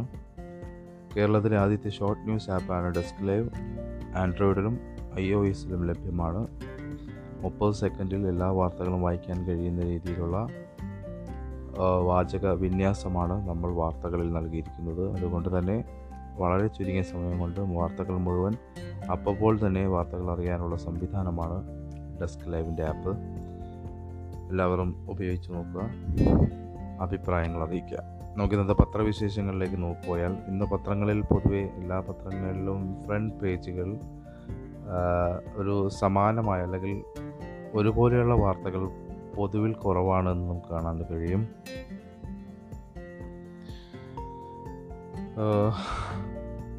എല്ലാ ഫ്രണ്ട് പേജുകളിലും ഇടം പിടിച്ച ഒരു വാർത്ത എന്ന് നമുക്ക് പറയാൻ കഴിയുന്നത് 2000 വേഗ റെയിലിന് സ്ഥലമേറ്റെടുപ്പ് മാത്രമാണ്. കഴിഞ്ഞ ദിവസം ഭരണാനുമതി നൽകിയ വേഗ റെയിലിന് സ്ഥലമേറ്റെടുപ്പ് 2100 കോടിക്ക് ഭരണാനുമതി. പ്രാരംഭ പ്രവർത്തനങ്ങൾക്ക് മന്ത്രിസഭയുടെ അനുമതി. കിഫ്ബിയിൽ നിന്നും 2200 കോടി, ഹഡ്കോയിൽ നിന്നും 3000 കോടി എന്ന് മനോരമയുടെ ഫ്രണ്ട് പേജിൽ നമുക്ക് കാണാൻ കഴിയും. വേഗ റെയിലിന് വേണ്ടത് എന്തൊക്കെയാണെന്നുള്ളൊരു ഗ്രാഫിക്കൽ റെപ്രസെൻറ്റേഷനും കൂടി അതിൽ നമുക്കുണ്ട്. പദ്ധതിയുടെ ആകെ ചെലവ് 64,000 കോടിയാണ്. 13,000 കോടിയാണ് ഭൂമിയിൽ ലഭ്യമാക്കാൻ വേണ്ടത്. 1383 ഹെക്ടർ 11 ജില്ലകളിലായി ഏറ്റെടുക്കേണ്ടത് അത്രയും ഭൂമിയാണ്. ഇതിൽ 1198 സ്വകാര്യ ഭൂമിയാണ്. 185 ഹെക്ടർ സർക്കാരിൻ്റെ കൈവശമുള്ളതുമാണ്. 9,314 കെട്ടിടങ്ങൾ വിവിധ ജില്ലകളിലായി പൊളിച്ചു മാറ്റേണ്ടി വരുന്നത് ഈ പദ്ധതിക്ക് വേണ്ടിയുള്ളതും ആണെന്നും മനോരമ വളരെ വിശദമായി തന്നെ ഇതുമായി ബന്ധപ്പെട്ട റിപ്പോർട്ട് നൽകിയിട്ടുണ്ട്. മാധ്യമത്തിലും ഇത് തന്നെയാണ് ഏറ്റവും ലീഡായിട്ടുള്ള ഫ്രണ്ട് പേജിലെ വാർത്ത. മറ്റൊരു പ്രധാനപ്പെട്ട വാർത്ത മാധ്യമം കഴിഞ്ഞ ദിവസം തുടങ്ങി വെച്ച ഒരു വാർത്തയാണ്. ഈ തടങ്കൽ പാളയങ്ങൾ സംശയം മുറുകുന്നു എന്നുള്ളതാണ്. KS ശ്രീജിത്താണ് അതുമായി ബന്ധപ്പെട്ട വാർത്ത റിപ്പോർട്ട് ചെയ്തിരിക്കുന്നത്. സംസ്ഥാനത്ത് സ്ഥാപിക്കുന്ന തടങ്കൽ പാളയങ്ങൾ വിസ, പാസ്പോർട്ട് കേസുകളെ തിരിച്ചയക്കാനുള്ള, വിദേശികളെ പാർപ്പിക്കാനെന്ന സാമൂഹികനീതി വകുപ്പിൻ്റെ പുനർവിജ്ഞാപനത്തിൽ ദുരൂഹതയേറുന്നു. രാജ്യത്തെ ഒരു വിഭാഗം ന്യൂനപക്ഷ വിഭാഗങ്ങളെ പൗരത്വരഹിതമാക്കുന്ന നിയമ രാഷ്ട്രീയ സാഹചര്യത്തിൽ സർക്കാർ വാദത്തിൽ സംശയമുയരുകയാണ്. തടങ്കൽ പാളയങ്ങളുടെ നടത്തിപ്പ് സ്വകാര്യ സംഘടനകളെ ഏൽപ്പിക്കാനുള്ള തീരുമാനം ദൂരവ്യാപകമായ പ്രത്യാഘാതം സൃഷ്ടിക്കുമെന്നും ചൂണ്ടിക്കാണിക്കപ്പെടുന്നു. അപ്പോൾ അതുമായി ബന്ധപ്പെട്ടുള്ള തുടർ റിപ്പോർട്ട് മാധ്യമം നൽകിയിട്ടുണ്ട് എന്നുള്ളതാണ്. ഏറ്റവും ശ്രദ്ധേയമായ കാര്യം. മാധ്യമത്തിൽ മറ്റൊരു പ്രധാനപ്പെട്ട വാർത്ത ലക്ഷദ്വീപും, മാധ്യമം മാത്രമല്ല ഒട്ടുമിക്ക പത്രങ്ങളും നൽകിയിട്ടുള്ളൊരു വാർത്ത, ലക്ഷദ്വീപ് ബോട്ടുകളിൽ ഇൻ്റലിജൻസ് ഉദ്യോഗസ്ഥർ വേണമെന്നൊരു നിർദ്ദേശം, ഒരു വിചിത്രമായ ഒരു നിർദ്ദേശം. മീൻ പിടിക്കാൻ പോകുന്ന ലക്ഷദ്വീപ് നിവാസികളുടെ ബോട്ടുകളിൽ ഒരു ഉദ്യോഗസ്ഥൻ നിർബന്ധമായി വേണമെന്നൊരു വിവാദ ഉത്തരവ് ഇറക്കിയിരുന്നു പുതിയ അഡ്മിനിസ്ട്രേറ്റർ. ആ ഉത്തരവ് പിൻവലിച്ചു എന്നുള്ള ഒരു വാർത്തയാണ് മാധ്യമം ഫ്രണ്ട് പേജിൽ നൽകിയിരിക്കുന്നത്. മറ്റൊന്ന്, നമ്മളേവരെയും ആശ്വാസവും സന്തോഷവും നൽകുന്നൊരു വാർത്ത കഴിഞ്ഞ ദിവസം ഉണ്ടായിരുന്നു. കൊലമരച്ചുവട്ടിൽ നിന്ന് ബെക്സ് കൃഷ്ണൻ വീടടഞ്ഞു. തൃശ്ശൂർ പുത്തൻചിറ മാള സ്വദേശിയായ ബെക്സ് ഒരു വാഹനാപകടത്തെ തുടർന്ന് ജയിലിലാവുകയും വധശിക്ഷയ്ക്ക് വിധിക്കപ്പെട്ട് ജയിലിൽ കഴിയുകയും 10 കൊല്ലത്തോളം നീണ്ട വധശിക്ഷയ്ക്ക് ശേഷം വ്യവസായി MA യൂസഫ് അലി 1 കോടി രൂപ കെട്ടിവെച്ചതിനെ തുടർന്ന് അദ്ദേഹം ജയിൽ മോചിതനായി നാട്ടിലെത്തിയ വാർത്തയാണ്. എല്ലാവരും കഴിഞ്ഞ ദിവസം ലൈവായിട്ട് അദ്ദേഹം എയർപോർട്ടിൽ വന്നിറങ്ങുന്ന ദൃശ്യങ്ങൾ കണ്ടതുമാണ്. മാതൃഭൂമിയുടെ ഫ്രണ്ട് പേജിൽ മറ്റൊരു പ്രധാനപ്പെട്ട വാർത്ത, കിടപ്പ് രോഗികളുടെ പരിചരണം ഇനി തദ്ദേശ സ്ഥാപനങ്ങളുടെ ചുമതലയിൽ, സാന്ത്വനം തദ്ദേശം വഴി എന്നുള്ളൊരു ഹെഡിങ്ങോടുകൂടി ഒരു വാർത്ത കാണാവുന്നതാണ്. കിടപ്പ് രോഗികളെ ദിവസവും സന്ദർശിക്കും, ആശുപത്രി രോഗികൾക്ക് കൂട്ടിരിക്കും തുടങ്ങി കൈത്താങ്ങാവുന്നത് എങ്ങനെയെന്നുള്ളത് വളരെ വിശദമായ ഒരു ഗ്രാഫിക്കൽ റെപ്രസെൻറ്റേഷൻ നൽകിയിട്ടുണ്ട്. സർക്കാർ സേവനങ്ങൾ വാതിൽപ്പടിയിലെത്തിക്കാനുള്ള പ്രവർത്തനങ്ങളാണ് ആദ്യം. ഇതിൻ്റെ ഭാഗമായി പെൻഷൻ വാങ്ങുന്നതിനുള്ള മസ്റ്ററിംഗ്, ലൈഫ് സർട്ടിഫിക്കറ്റ്, സാമൂഹിക സുരക്ഷാ പെൻഷനും ദുരിതാശ്വാസ നിധിയിൽ നിന്നുള്ള ധനസഹായത്തിനുമുള്ള അപേക്ഷ, ജീവൻ രക്ഷാ മരുന്നുകൾ എന്നിവ ലഭ്യമാക്കാൻ നിർദ്ദേശം നൽകിയിട്ടുണ്ട്. മറ്റൊന്ന്, പ്രവർത്തനം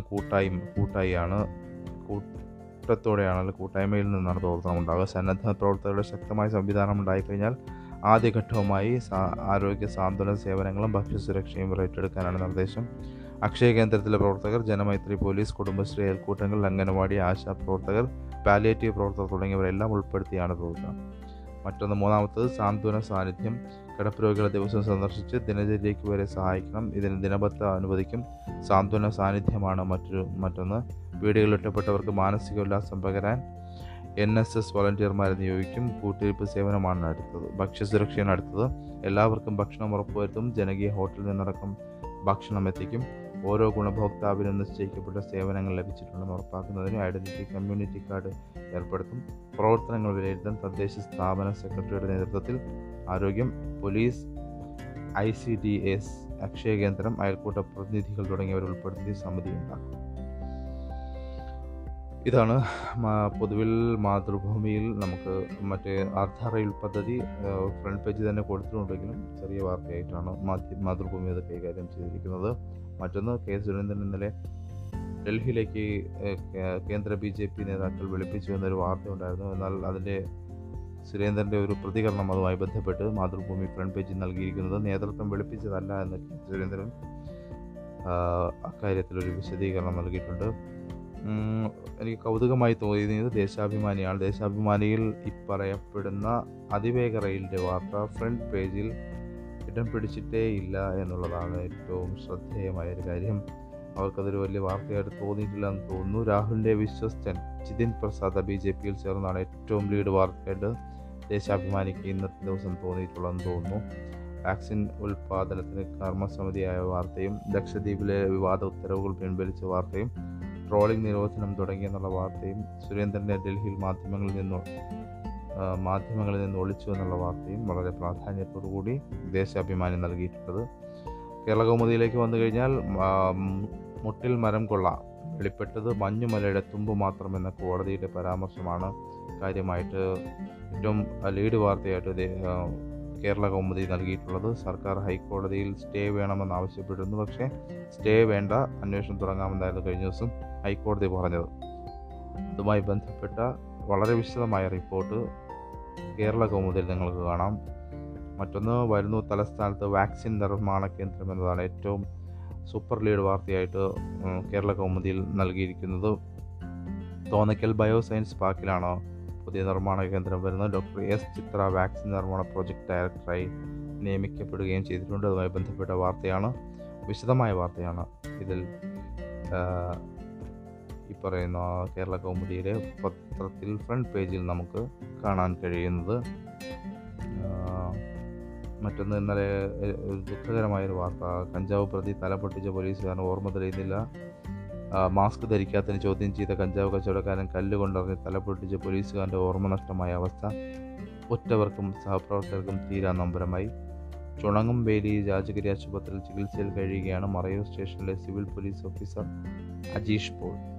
തിങ്കളാഴ്ച ICUവിൽ നിന്ന് മുറിയിലേക്ക് മാറ്റി അജീഷിനെ ഇന്നലെ ഡോക്ടർമാർ കൈപിടിച്ച് ആശുപത്രി മുറിക്കുള്ളിൽ നടത്തി. അപ്പോഴും ഓർമ്മ തെളിയുന്നുണ്ടായിരുന്നില്ല. ആശുപത്രിക്ക് പുറത്തുണ്ടായിരുന്ന മറയൂർ SI PM എബിയുമായും മറ്റു ഉദ്യോഗസ്ഥരുമായും സഹോദരൻ വീഡിയോ കോളിൽ അജീഷിനെ ചൊവ്വാഴ്ച ബന്ധപ്പെടുത്തിയിരുന്നു. സഹപ്രവർത്തകർ സോഷ്യൽ മീഡിയയിൽ പോസ്റ്റ് ചെയ്ത ഈ വീഡിയോ കണ്ട ആയിരങ്ങളാണ് അജീഷിന് ആയുരാരോഗ്യത്തിന് ആശംസകൾ നേർന്നത്. മുടി പറ്റേ വെട്ടി തലയിൽ ബാൻഡേജുമായി ചിരിച്ചുകൊണ്ടാണ് അജീഷ് വീഡിയോയിൽ വന്നത്. എല്ലാ ചോദ്യത്തിനും ചിരിച്ചുകൊണ്ട് ഓക്കെ ഓക്കെ എന്ന് മാത്രം മറുപടി. വരും ദിവസങ്ങളിൽ ചികിത്സയിലൂടെ നില മെച്ചപ്പെടുമെന്നാണ് ഡോക്ടർ പറയുന്ന വീഡിയോയുടെ ഒരു സ്ക്രീൻഷോട്ടും കേരള കൗമുദി അതുമായി ബന്ധപ്പെട്ട വാർത്തയിൽ നൽകിയിട്ടുണ്ട്. ഏതായാലും തീരാ നൊമ്പരമായിട്ടുള്ളൊരു വാർത്ത തന്നെയാണത്. മറ്റൊന്ന്, ഒറ്റപ്രസവത്തിൽ തമാരയ്ക്ക് 10 കുഞ്ഞുങ്ങൾ ലഭിച്ച വാർത്ത കേരള കൗമുദിയിലെ ഫ്രണ്ട് പേജിൽ ഇടം പിടിച്ചിട്ടുണ്ട്. ദക്ഷിണാഫ്രിക്കയിലെ കൊതങ് സ്വദേശിയായ 37-കാരി ഒറ്റപ്രസവത്തിൽ ജന്മം നൽകിയത് 10 കുഞ്ഞുങ്ങൾക്കാണ്. പ്രസവത്തിൽ ലോക റെക്കോർഡിട്ട ഗോസ്തിമാമി തമാര സിത്തോളിലെ 7 ആൺകുഞ്ഞുങ്ങളും 3 പെൺകുഞ്ഞുങ്ങളുമാണ് ജനിച്ചത്. കഴിഞ്ഞ മാസം ഒറ്റപ്രസവത്തിൽ 9 കുട്ടികൾക്ക് ജന്മം നൽകിയ മാരിയിലെ അലിമ സിസയുടെ റെക്കോർഡാണ് തമാര തകർത്തത് എന്നും തമാരയും തമാരയുടെ പങ്കാളിയും നിൽക്കുന്ന ഒരു ഫോട്ടോ ഉൾപ്പെടെയുള്ള സചിത്രമായ റിപ്പോർട്ടാണ് കേരള കൗമുദി. യെസ്, നമ്മൾ ആദ്യ പേജുകൾ, എല്ലാ പത്രത്തിൻ്റെയും ആദ്യ പേജ് നമ്മൾ പരിശോധിച്ചു. ഇനി നമുക്ക് ഉൾപേജുകളിലേക്ക് പോകാം. അപ്പോൾ മനോരമ പത്രത്തിൻ്റെ മാതൃഭൂമി പത്രത്തിൻ്റെ ഉൾപേജിലേക്ക് പോകുമ്പോൾ നമുക്ക് പ്രധാനമായും കാണാൻ കഴിയുന്ന ഒരു വാർത്ത, കാടുകയറി അയ്യങ്കാളി ഫ്ലാറ്റ് സമുച്ചയം, ഉദ്ഘാടനം കഴിഞ്ഞ ഫ്ലാറ്റ് അവകാശികൾക്ക് കൈമാറിയില്ല. വഴിയാധാരമായി 21 കുടുംബങ്ങൾ തുറന്നു കൊടുക്കാത്തത് ലൈഫ് മിഷൻ വഴി നിർമ്മിച്ച ഫ്ലാറ്റ്, കുടിവെള്ളത്തിനുള്ള കണക്ഷൻ നൽകാതെ ജല അതോറിറ്റിയും. പട്ടികജാതി കുടുംബങ്ങൾക്ക് വെങ്ങാനൂർ ഗ്രാമപഞ്ചായത്തിലെ വെള്ളാറിൽ നിർമ്മിച്ച് നൽകിയ ഭവന സമുച്ചയം കാട് കയറി നശിക്കുന്നു. ഫ്ലാറ്റ് സമുച്ചയം ഇപ്പോൾ മരപ്പട്ടികളുടെയും ഇഴജന്തുക്കളുടെയും കേന്ദ്രമാണ്. ഫ്ലാറ്റിലെ വൈദ്യുതി ആവശ്യങ്ങൾക്കായി വാങ്ങിയ ജനറേറ്റർ മഴയേറ്റ് നശിക്കാറായി. ഈ ഒരു റിപ്പോർട്ട് ഇത് വിശദമായി തന്നെ മാതൃഭൂമിയിലുണ്ട്. ഇതേ റിപ്പോർട്ട് നമുക്ക് മനോരമയിലും കാണാൻ സാധിക്കുന്നുണ്ട്, കാട് കയറി അയ്യങ്കാളി ഫ്ലാറ്റ് സമുച്ചയം എന്നൊരു വാർത്ത.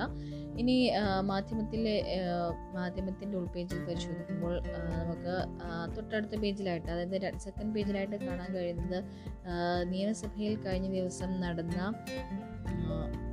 വാദപ്രതിവാദങ്ങൾ, സംഭവ വികാസങ്ങളാണ് നമുക്ക് സെക്കൻഡ് പേജിൽ വിശദമായി തന്നെ വായിക്കാൻ സാധിക്കുന്നത്.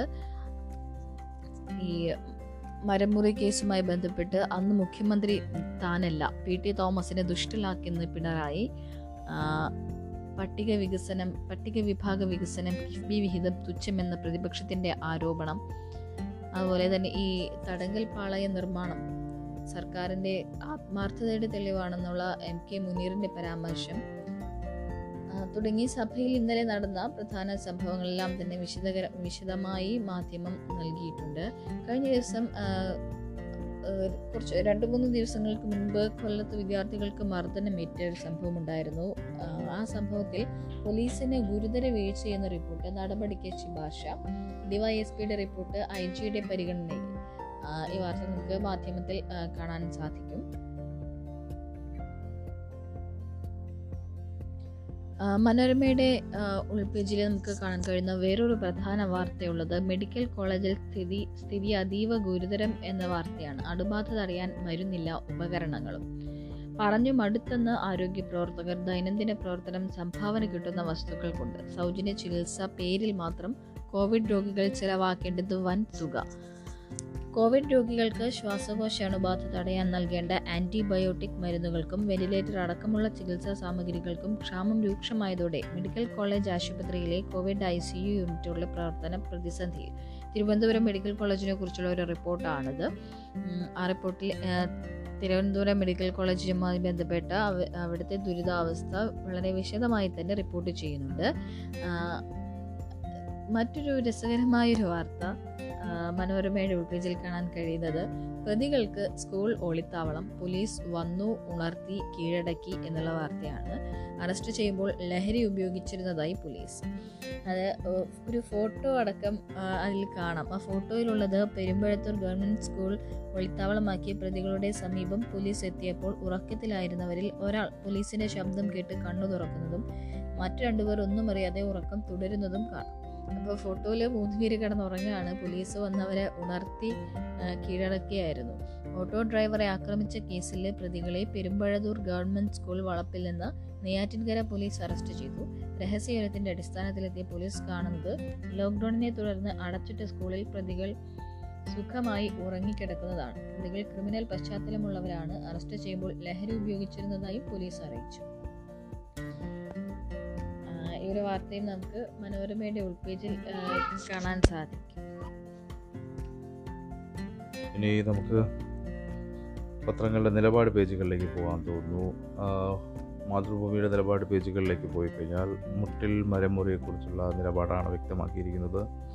ചട്ടങ്ങളുടെ പഴുതും മരം കൊള്ളയും. വയനാട്ടിലെ മേപ്പാടി വനമേഖലയിലെ മുട്ടിൽ വില്ലേജിൽ ഭൂപതിവ് നിയമപ്രകാരം പതിച്ചു നൽകിയ പട്ടയഭൂമിയിൽ നിന്ന് മരങ്ങൾ മുറിച്ച് കടത്തിയത് ഒറ്റപ്പെട്ട ഒന്നല്ല. സമാന രീതിയിൽ മറ്റു ചില ജില്ലകളിലും പട്ടയഭൂമിയിൽ മരങ്ങൾ മുറിച്ച് കടത്തിയ സംഭവങ്ങളുണ്ടായി. മുട്ടിൽ വില്ലേജിൽ സർക്കാർ കണക്ക് പ്രകാരം തന്നെ ഏകദേശം 10 കോടി രൂപ വില വരുന്ന 101 മരങ്ങളാണ് മുറിച്ച് കടത്തിയത് എന്നാണ് നമുക്ക് അറിയാവുന്ന കാര്യമാണ്. ഇപ്പോൾ നടന്ന മരങ്ങളെ സംബന്ധിച്ച് റവന്യൂ, വനം, പോലീസ് വകുപ്പുകളുടെ സംയുക്ത പരിശോധന സംസ്ഥാന വ്യാപകമായി നടത്തി സത്യം പൂർണ്ണമായും പുറത്തു കൊണ്ടുവരികയും കുറ്റവാളികളെ നിയമത്തിന് മുന്നിലെത്തിക്കുകയും വേണം. അതോടൊപ്പം ചടങ്ങിൽ വ്യക്തത വരുത്തുന്നതിന് റവന്യൂ വകുപ്പ് നടപടി സ്വീകരിക്കുകയും വേണം. അതോടെ ചട്ടങ്ങളിൽ വ്യക്തത വരുത്തുന്നതിന് റവന്യൂ വകുപ്പ് നടപടി സ്വീകരിക്കുകയും വേണമെന്നാണ് നിലപാട് പേജിൽ മാതൃഭൂമി നൽകിയിരിക്കുന്നത്. മറ്റൊന്ന് ശശി തരൂരിൻ്റെ ഒരു ലേഖനം കാണാം. രാഷ്ട്രീയം IPL അല്ല എന്നാണ് അദ്ദേഹത്തിൻ്റെ ലേഖനം. ഒരു വർഷം ഒരാൾക്കും അടുത്ത വർഷം മറ്റൊരാൾക്കും വേണ്ടി കളിക്കുന്ന IPL പോലാകരുത് രാഷ്ട്രീയം. ലേബൽ, ജേഴ്സി, കളിക്കാർ എന്നിവയിലല്ലാതെ IPLൽ തിരഞ്ഞെടുക്കാൻ മറ്റൊന്നുമില്ല. എന്നാൽ രാഷ്ട്രീയ പാർട്ടികളെ സംബന്ധിച്ചാണെങ്കിൽ തത്വപരവും വിശ്വാസപരവുമായ ഒട്ടേറെ പ്രശ്നങ്ങളുണ്ട് എന്ന് ശശി തരൂർ അദ്ദേഹത്തിൻ്റെ ലേഖനത്തിൽ പറയുന്നു. മറ്റൊന്ന് E P Unni എഴുതിയ ദ്വീപുകൾ വരെ പറയുമ്പോൾ എന്നൊരു ലേഖനമാണ്. അതുമായി ബന്ധപ്പെട്ട് മാതൃഭൂമിയുടെ നിലപാട് പേജിൽ നമുക്ക് കാണാൻ കഴിയുന്നത്. നമുക്ക് മനോരമയിലേക്ക് വന്നു കഴിഞ്ഞാൽ മനോരമയിൽ വാട്ടർ മെട്രോ പദ്ധതി ഇഴഞ്ഞുകൂടാ എന്നൊരു ഓർമ്മപ്പെടുത്തൽ മനോരമയുടെ നിലപാട് പേജിൽ കാണാം. യാത്രാ സൗകര്യത്തോടൊപ്പം ടൂറിസം വളർച്ചയും ദ്വീപുകളുടെ വികസനവും ലക്ഷ്യങ്ങളാണ്. അതുകൊണ്ട് തന്നെ കൊച്ചി നഗരത്തിൽ ചുറ്റുമായി കിടക്കുന്ന 10 ദ്വീപുകളുടെ കോൺകണക്കി ആധുനിക ജലഗതാഗതവും ദ്വീപുകളുടെ വികസനവും ലക്ഷ്യമിട്ടുള്ള വാട്ടർ മെട്രോ പദ്ധതി അനന്തമായി നീണ്ടുപോകുന്നത് ജനങ്ങളുണ്ടാക്കുന്ന ആശങ്ക വലുതാണ്.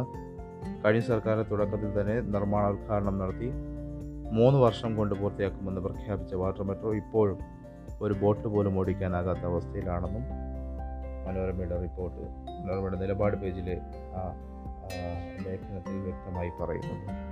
മറ്റൊന്ന് ജയൻ മേനോൻ എഴുതിയ വനം, റവന്യൂ, കൂട്ടുകൃഷി, പാറയും മരവും പല വഴി എന്ന മുട്ടിൽ വനം കൊള്ളയുമായി ബന്ധപ്പെട്ട കഴിഞ്ഞ 2 ദിവസമായി തുടർന്ന് വരുന്ന ലേഖന പരമ്പരയുടെ 3-ാമത്തെ ലേഖനമാണ്. പട്ടയഭൂമിയിലെ പണമരം എന്ന ലേഖന പരമ്പരയിലെ 3-ാമത്തെ ലേഖനമാണ്. വനം, റവന്യൂ, കൂട്ടുകൃഷി, പാറയും മരവും പല വഴി എന്നാണ് അതിൻ്റെ ആ ലേഖനം പറയുന്നത്. അതുമായി ബന്ധപ്പെട്ട് വിശദമായ ലേഖനം നിങ്ങൾക്ക് വായിക്കാം. ഈ ലേഖന പരമ്പര ഇന്നത്തോടുകൂടി അവസാനിച്ചുവെന്നും മനോരമയിൽ വളരെ വ്യക്തമായിട്ട് ഇക്കാര്യം വ്യക്തമാക്കുന്നുണ്ട്. നമുക്ക് ബാക്കി പത്രങ്ങളുടെ നിലപാട് പേജുകൾ കൂടി പരിശോധിക്കുകയാണെങ്കിൽ മാധ്യമത്തിലേക്ക് വരികയാണെങ്കിൽ മാധ്യമത്തിൽ നിലപാട് പേജുകളിൽ ഇടം പിടിച്ചിരിക്കുന്ന വാർത്തകൾ ഏതൊക്കെയാണ് നോക്കാം.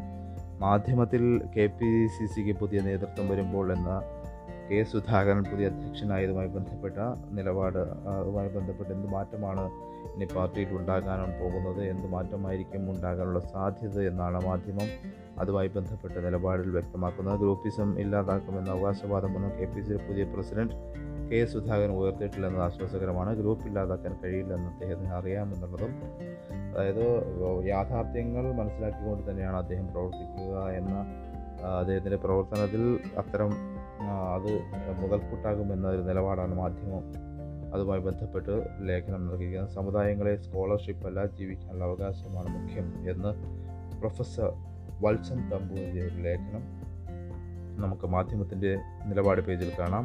ന്യൂനപക്ഷ സ്കോളർഷിപ്പിൻ്റെ പേരിൽ കേരളത്തിലെ മുസ്ലിം ക്രൈസ്തവ സമുദായങ്ങൾക്കിടയിൽ ഭിന്നത സൃഷ്ടിക്കുന്നതിന് മുന്നിൽ നാടിൻ്റെ സൗഹാർദ്ദം തകർത്ത് മുതലെടുക്കാൻ ശ്രമിക്കുന്ന ശക്തികളുടെ രാഷ്ട്രീയ ഗൂഢാലോചനയാണെന്നും സമുദായങ്ങളിൽ തിരിച്ചറിയണമെന്നും മുന്നറിയിപ്പ് നൽകുന്നു. പ്രമുഖ വിദ്യാഭ്യാസ വിദഗ്ധനും ദേശീയ ന്യൂനപക്ഷ കമ്മീഷൻ മുൻ അംഗവുമാണ് വത്സൻ തമ്പു. അദ്ദേഹത്തിൻ്റെ ലേഖനമാണ് ഇതുമായി ബന്ധപ്പെട്ടുള്ളത്. മറ്റൊന്ന്, മന്ത്രിമാർ പുതുതായി ചുമതലയേറ്റ മന്ത്രിമാരുമായിട്ടുള്ള അഭിമുഖങ്ങളും വർത്തമാനങ്ങളും മാധ്യമം കുറച്ച് ദിവസമായി നൽകി വരുന്നുണ്ട്. അതുമായി ബന്ധപ്പെട്ട് നൽകിയിരിക്കുന്ന വിദ്യാഭ്യാസ മന്ത്രി വി ശിവൻകുട്ടിയുടെയാണ് പാഠ്യപദ്ധതി പരിഷ്കരിക്കും, കുട്ടികളെ ചേർത്ത് പിടിക്കും എന്നതാണ് അതുമായി ബന്ധപ്പെട്ട ഹെഡിങ് നൽകിയിരിക്കുന്നത്.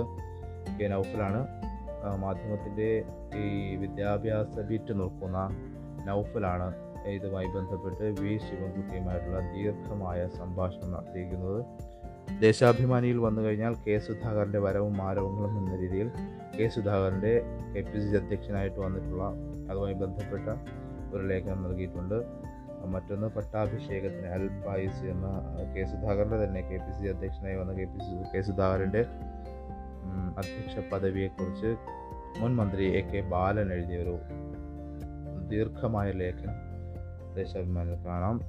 ഡിജിറ്റൽ ക്ലാസ്സും മാനസികാരോഗ്യവും എന്നൊരു തലക്കെട്ടിൽ ഡോക്ടർ ജയപ്രകാശ് ആറിൻ്റെ ഒരു ലേഖനവും ഇന്ന് നമുക്ക് ദേശാഭിമാനിയുടെ പേജിൽ നിലപാട് പേജിൽ കാണാൻ കഴിയുമെന്നുള്ളതാണ്. മറ്റൊന്ന്, കേരള കൗമുദിയിലും ഇത് തന്നെയാണ്, കെ സുധാകരൻ തന്നെയാണ് ഇടം പിടിച്ചിരിക്കുന്നത്. അതുമായി ബന്ധപ്പെട്ട വിശദമായ ലേഖനം നമുക്ക് കേരള കൗമുദിയുടെ നിലപാട് പേജിലും കാണാം.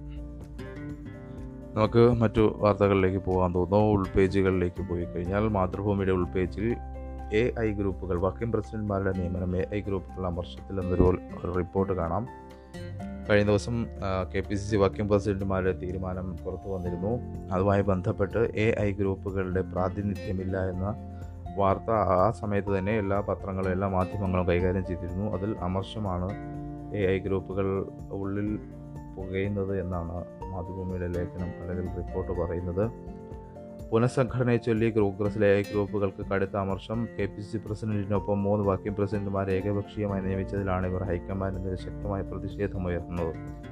പാർട്ടിയിൽ പ്രബലമായ 2 വിഭാഗങ്ങളെയും പൂർണ്ണമായും അവഗണിക്കുന്നുവെന്ന വികാരമാണ് ഗ്രൂപ്പ് നേതൃത്വം ഉയർത്തുന്നത്.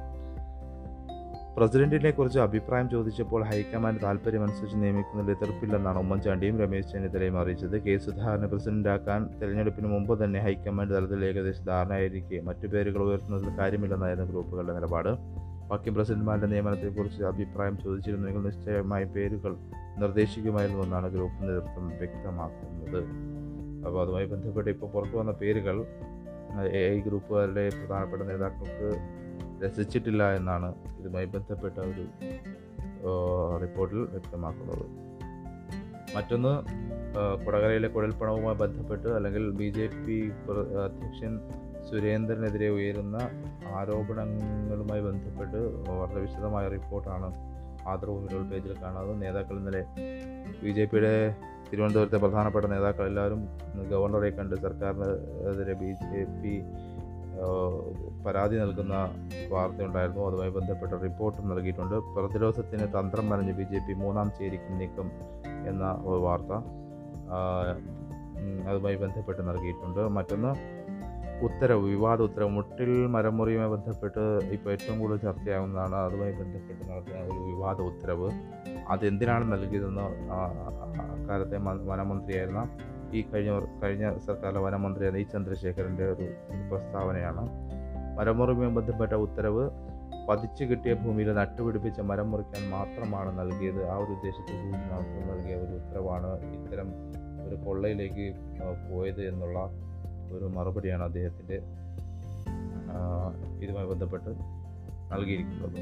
മറ്റൊന്ന്, മനോരമയുടെ ഉൾപേജിൽ വന്നു കഴിഞ്ഞാൽ സ്ലോട്ട് കിട്ടാൻ പൊടിക്കൈകൾ എന്ന രീതിയിൽ വാക്സിൻ ഡ്രൈവ് തുടങ്ങിയതിന് ശേഷം ഏറ്റവും കൂടുതൽ പ്രതിസന്ധി നേരിടുന്നത് ഈ വാക്സിൻ്റെ സ്ലോട്ട് ലഭിക്കുക എന്നുള്ളതാണ്. രജിസ്റ്റർ ചെയ്തവർക്ക് സ്ലോട്ട് കിട്ടുക എന്നുള്ളത് വലിയ പ്രയാസം നേരിടുന്ന ഒരു ഒരു സംഭവമാണ്. അതിന് പൊടിക്കൈകളും ദക്ഷിണമെന്ന് വിശദമായി നൽകിയിരിക്കുകയാണ് മനോരമ. വാക്സിനുള്ള ഓൺലൈൻ ബുക്കിംഗ് ഭൂവാക്യ പരീക്ഷണമാണെങ്കിലും സ്ലോട്ടുകൾ ലഭിക്കാനുള്ള സാധ്യത വർദ്ധിപ്പിക്കാൻ ചില പൊടിക്കൈകളുണ്ട്. കോവിൻ പോർട്ടൽ വഴിയാണ് ബുക്കിംഗ്. സ്ലോട്ടുകൾ എപ്പോൾ വെബ്സൈറ്റിൽ അപ്ഡേറ്റ് ചെയ്യുമെന്ന് അറിയുകയാണ് വെല്ലുവിളി. ഓരോ ജില്ലയിലും സർക്കാർ വാക്സിൻ കേന്ദ്രങ്ങൾ നിശ്ചിത സമയത്താണ് വാക്സിൻ സ്ലോട്ടുകൾ കോവിൻ പോർട്ടലിൽ അപ്ഡേറ്റ് ചെയ്യുന്നത്. ഉദാഹരണത്തിന് തിരുവനന്തപുരത്ത് ഇത് ഉച്ചയ്ക്ക് 3 മണി മുതലാണ്. എന്നാൽ സ്വകാര്യ ആശുപത്രികളുടെ അപ്ഡേഷന് പലയിടത്തും നിശ്ചിത സമയമില്ല. അപ്പോൾ എന്തൊക്കെ ചെയ്യാവുന്ന സമയം അറിയുക. ഓരോ ജില്ലയിലെയും കളക്ടറുടെയോ ജില്ലാ ഇൻഫർമേഷൻ കേന്ദ്രങ്ങളുടെയോ സമൂഹമാധ്യമ പേജുകളിൽ നിന്ന് അതത് ജില്ലകളുടെ അപ്ഡേഷൻ സമയം മനസ്സിലാക്കി വയ്ക്കുക. ഈ സമയത്ത് കോവിൻ പോർട്ടലിൽ മൊബൈൽ നമ്പർ നൽകി ലോഗിൻ ചെയ്ത് കാത്തിരിക്കുക. ഇടയ്ക്കിടയ്ക്ക് സെർച്ച് ബട്ടൺ ഉപയോഗിച്ച് തിരയുക. വേഗമാണ് പ്രധാനം എന്നുള്ളത് ചില പൊടിക്കൈകളാണ് മനോരമ വളരെ വിശദമായി തന്നെ. അത്തരം പൊടിക്കൈകൾ ആവശ്യമുള്ളവർ മനോരമയുടെ നേർക്കാഴ്ച 7-ാം പേജിൽ പോയി കഴിഞ്ഞാൽ ഇതുമായി ബന്ധപ്പെട്ട് നിങ്ങൾക്ക് വിശദമായ റിപ്പോർട്ട് വായിക്കാൻ കഴിയും.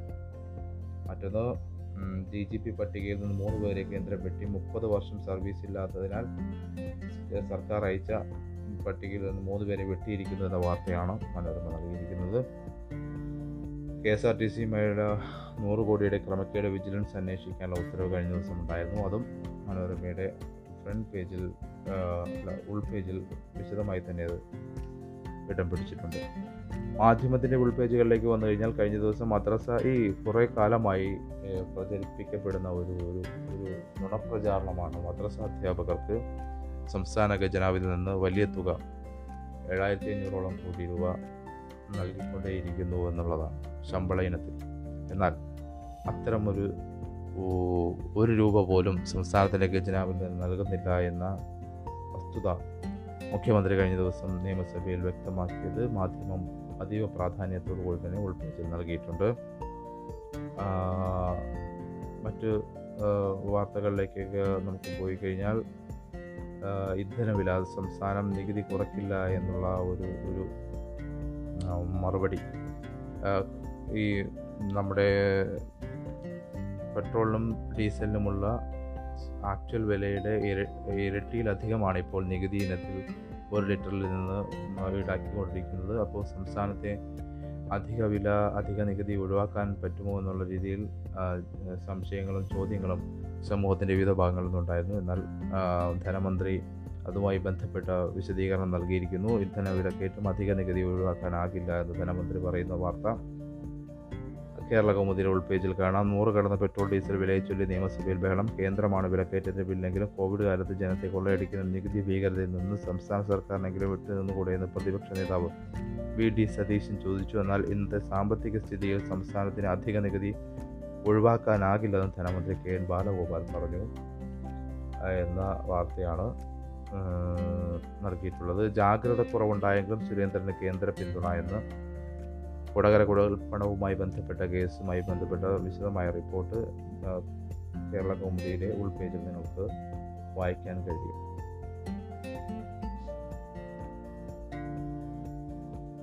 ഇളവുകളിൽ കാര്യമായ മാറ്റങ്ങൾ, ഇളവുകൾ അല്ലെങ്കിൽ നിയന്ത്രണങ്ങളിൽ ഇളവുകൾ വരാൻ പോകുകയാണ്. അതുമായി ബന്ധപ്പെട്ട് ശനി ഞായറും ഈ പറയുന്ന നിയന്ത്രണം കൂടുതൽ കടുപ്പിക്കുകയും ബാക്കി ദിവസങ്ങളിൽ നിയന്ത്രണം ലഘൂകരിക്കുകയും ചെയ്യുന്ന രീതിയിലുള്ള തീരുമാനമാണ് ഇപ്പോൾ മന്ത്രിസഭ എടുത്തിരിക്കുന്നത്. എന്തൊക്കെയാണ് ഇളവുകൾ, എന്തൊക്കെയാണ് ശനി ഞായറിലെ അവശ്യ മേഖലയിലെ ഇളവുകൾ എന്തൊക്കെയാണ് എന്നുള്ളത് വിശദമായിട്ട് തന്നെ മനോരമ നൽകിയിട്ടുണ്ട്. അവശ്യ സേവന വിഭാഗങ്ങളിൽപ്പെട്ട കേന്ദ്ര സംസ്ഥാന ഓഫീസുകൾ, സ്വയംഭരണ സ്ഥാപനങ്ങൾ, കോർപ്പറേഷൻ, ടെലികോം സ്ഥാപനങ്ങൾ, ഇൻ്റർനെറ്റ് സേവനങ്ങൾ എന്നിവ തുറക്കാം. ശനി ഞായർ ദിവസങ്ങളിലെ ഇളവുകളാണ്.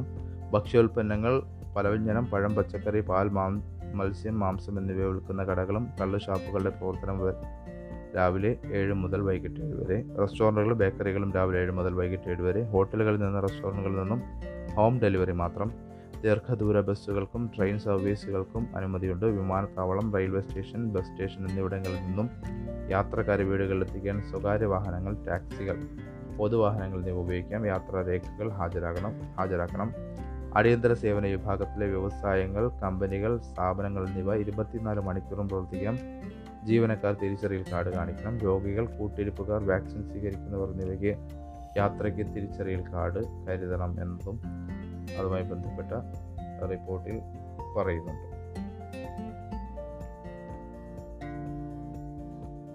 മറ്റു വാർത്തകളിലൂടെ നോക്കിക്കഴിഞ്ഞാൽ മനോരമയുടെ വാക്സിൻ ലഭ്യത വർദ്ധിച്ചാൽ, മനോരമയുടെ ഉൾപേജിലൊരു വാർത്ത കാണാം. വാക്സിൻ ലഭ്യത വർദ്ധിച്ചാൽ പ്രതിദിനം 2 ലക്ഷം പേർക്ക്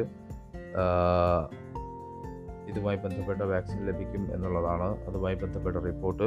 ഈ മാസം വാക്സിൻ ലഭ്യത വർദ്ധിക്കുന്നതോടെ സംസ്ഥാന ദിവസവും 2 ലക്ഷം പേർക്ക് വാക്സിൻ ലഭിക്കും എന്നതാണ് മനോരമയുടെ റിപ്പോർട്ട് പറയുന്നത്. സംസ്ഥാനത്തെ ദിവസവും 2 ലക്ഷം പേർക്ക് പരമാവധി 4 ദിവസത്തിനുള്ളിൽ വിതരണം ചെയ്യാൻ ജില്ലകളോട് ആവശ്യപ്പെട്ടു. ലഭിക്കുന്ന വാക്സിൻ യഥാസമയം തീർത്തില്ലെങ്കിൽ കൂടുതൽ അനുവദിക്കുന്നതിന് തടസ്സമാകുമെന്ന കേന്ദ്ര മുന്നറിയിപ്പ് പരിഗണിച്ചാണ് നടപടി. മറ്റൊന്ന്, 10 ദിവസമായി താഴാതെ ടെസ്റ്റ് പോസിറ്റിവിറ്റി നിരക്ക് എന്ന ഒരു മഹേഷ് ഗുപ്തൻ്റെ റിപ്പോർട്ടുണ്ട്. കേരളത്തിൽ കോവിഡ് വ്യാപന നിരക്ക് 10 ദിവസമായി കുറയാതെ പ്ലാറ്റോ ഘട്ടത്തിൽ. ആഴ്ചയിൽ ശരാശരി 4% തോതിൽ കുറഞ്ഞുകൊണ്ടിരുന്ന രോഗസ്ഥിരീകരണ നിരക്ക് കഴിഞ്ഞ 30 ദിവസത്തിൽ കാര്യമായ മാറ്റമില്ലാതെ തുടരുകയാണ്. കഴിഞ്ഞ 30 മുതൽ കാര്യമായ മാറ്റമില്ലാതെ തുടരുകയാണ്. PPR 10 താഴെ എത്തുമെന്ന കണക്കൂട്ടൽ തെറ്റിയതോടെയാണ് ലോക്ക്ഡൗൺ 16 വരെ നീട്ടാൻ സർക്കാർ തീരുമാനിച്ചത് എന്നുള്ളതാണ്. അതുമായി ബന്ധപ്പെട്ട മറ്റൊരു ഓൺലൈൻ വിദ്യാഭ്യാസം. മാതൃഭൂമിയിൽ പ്രശ്നങ്ങൾ പഠിപ്പിക്കാൻ സെക്രട്ടറി തല സമിതി നിശ്ചയിച്ച വാർത്ത ഉൾപേജിൽ കാണാം. ഓൺലൈൻ വിദ്യാഭ്യാസവുമായി ബന്ധപ്പെട്ട് പ്രശ്നങ്ങൾ പരിഹരിക്കാൻ സെക്രട്ടറി തല സമിതി രൂപീകരിക്കാൻ ചീഫ് സെക്രട്ടറിയെ ചുമതലപ്പെടുത്തി. ആദിവാസി കുട്ടികൾക്ക് പ്രഥമ പരിഗണന നൽകി മുഴുവൻ കുട്ടികൾക്കും ഡിജിറ്റൽ വിദ്യാഭ്യാസം ഉറപ്പാക്കുമെന്ന് മുഖ്യമന്ത്രി പിണറായി വിജയൻ പറഞ്ഞു. ഇതൊക്കെയാണ് പൊതുവിൽ പത്രങ്ങളിൽ നമുക്കിന്ന് കാണാൻ കഴിയുന്ന റിപ്പോർട്ടുകളും വാർത്തകളും. നിങ്ങൾ കേട്ടുകൊണ്ടിരിക്കുന്നത് ന്യൂസ് ആപ്പ്, ഡെസ്ക് ലൈവിൻ്റെ ന്യൂസ് ആപ്പിൻ്റെ പോഡ്കാസ്റ്റാണ്. കേരളത്തിലെ ആദ്യത്തെ ഷോർട്ട് ന്യൂസ് ആപ്പാണ്. 30 seconds ന്യൂസ് എന്നാണ് നമ്മുടെ ടാഗ് ലൈൻ. അത് ഉദ്ദേശിക്കുന്നത് 30 സെക്കൻഡുകളിനുള്ളിൽ എല്ലാ വാർത്തകളും, ഓരോ വാർത്തയും 30 സെക്കൻഡിനുള്ളിൽ റീഡ് ടൈമാണ് ഉള്ളത്. അതുകൊണ്ട് തന്നെ ഏറ്റവും എളുപ്പത്തിലും ഏറ്റവും വേഗത്തിലും നിങ്ങൾക്ക് വാർത്തകൾ അറിയാനുള്ള സംവിധാനമാണ് ഡെസ്ക് ലൈവ് ഒരുക്കുന്നത്. ആൻഡ്രോയിഡ്, ആപ്പിൾ എന്നീ ഫോണുകളിൽ നിങ്ങൾക്ക് ലഭ്യമാണ്. ഡൗൺലോഡ് ചെയ്യുക, ഉപയോഗിക്കുക. അഭിപ്രായങ്ങളും നിർദ്ദേശങ്ങളും ഞങ്ങളെ അറിയിക്കുക. Thank you. എല്ലാവർക്കും ഒരു ശുഭദിനം ആശംസിച്ചുകൊണ്ട് നിർത്തുന്നു.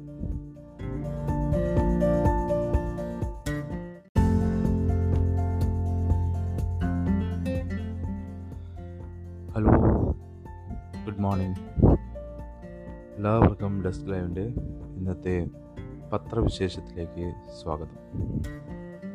നിങ്ങൾ കേട്ടുകൊണ്ടിരിക്കുന്നത് ഡെസ്ക് ലൈവ് ന്യൂസ് ആപ്പിൻ്റെ പത്രവിശേഷമാണ്. കേരളത്തിലെ ആദ്യത്തെ ഷോർട്ട് ന്യൂസ് ആപ്പാണ് ഡെസ്ക് ലൈവ്. ആൻഡ്രോയിഡിലും iOS-ലും ലഭ്യമാണ്. 30 സെക്കൻഡിൽ എല്ലാ വാർത്തകളും വായിക്കാൻ കഴിയുന്ന രീതിയിലുള്ള വാചക വിന്യാസമാണ് നമ്മൾ വാർത്തകളിൽ നൽകിയിരിക്കുന്നത്. അതുകൊണ്ട് തന്നെ വളരെ ചുരുങ്ങിയ സമയം കൊണ്ട് വാർത്തകൾ മുഴുവൻ അപ്പോൾ തന്നെ വാർത്തകൾ അറിയാനുള്ള സംവിധാനമാണ് ഡെസ്ക് ലൈവിൻ്റെ ആപ്പ്. എല്ലാവരും ഉപയോഗിച്ച് നോക്കുക, അഭിപ്രായങ്ങൾ അറിയിക്കുക. നമുക്ക് ഇന്നത്തെ പത്രവിശേഷങ്ങളിലേക്ക് നോക്കിപ്പോയാൽ, ഇന്ന് പത്രങ്ങളിൽ പൊതുവെ എല്ലാ പത്രങ്ങളിലും ഫ്രണ്ട് പേജുകൾ ഒരു സമാനമായ അല്ലെങ്കിൽ ഒരുപോലെയുള്ള വാർത്തകൾ പൊതുവിൽ കുറവാണെന്ന് നമുക്ക് കാണാൻ കഴിയും.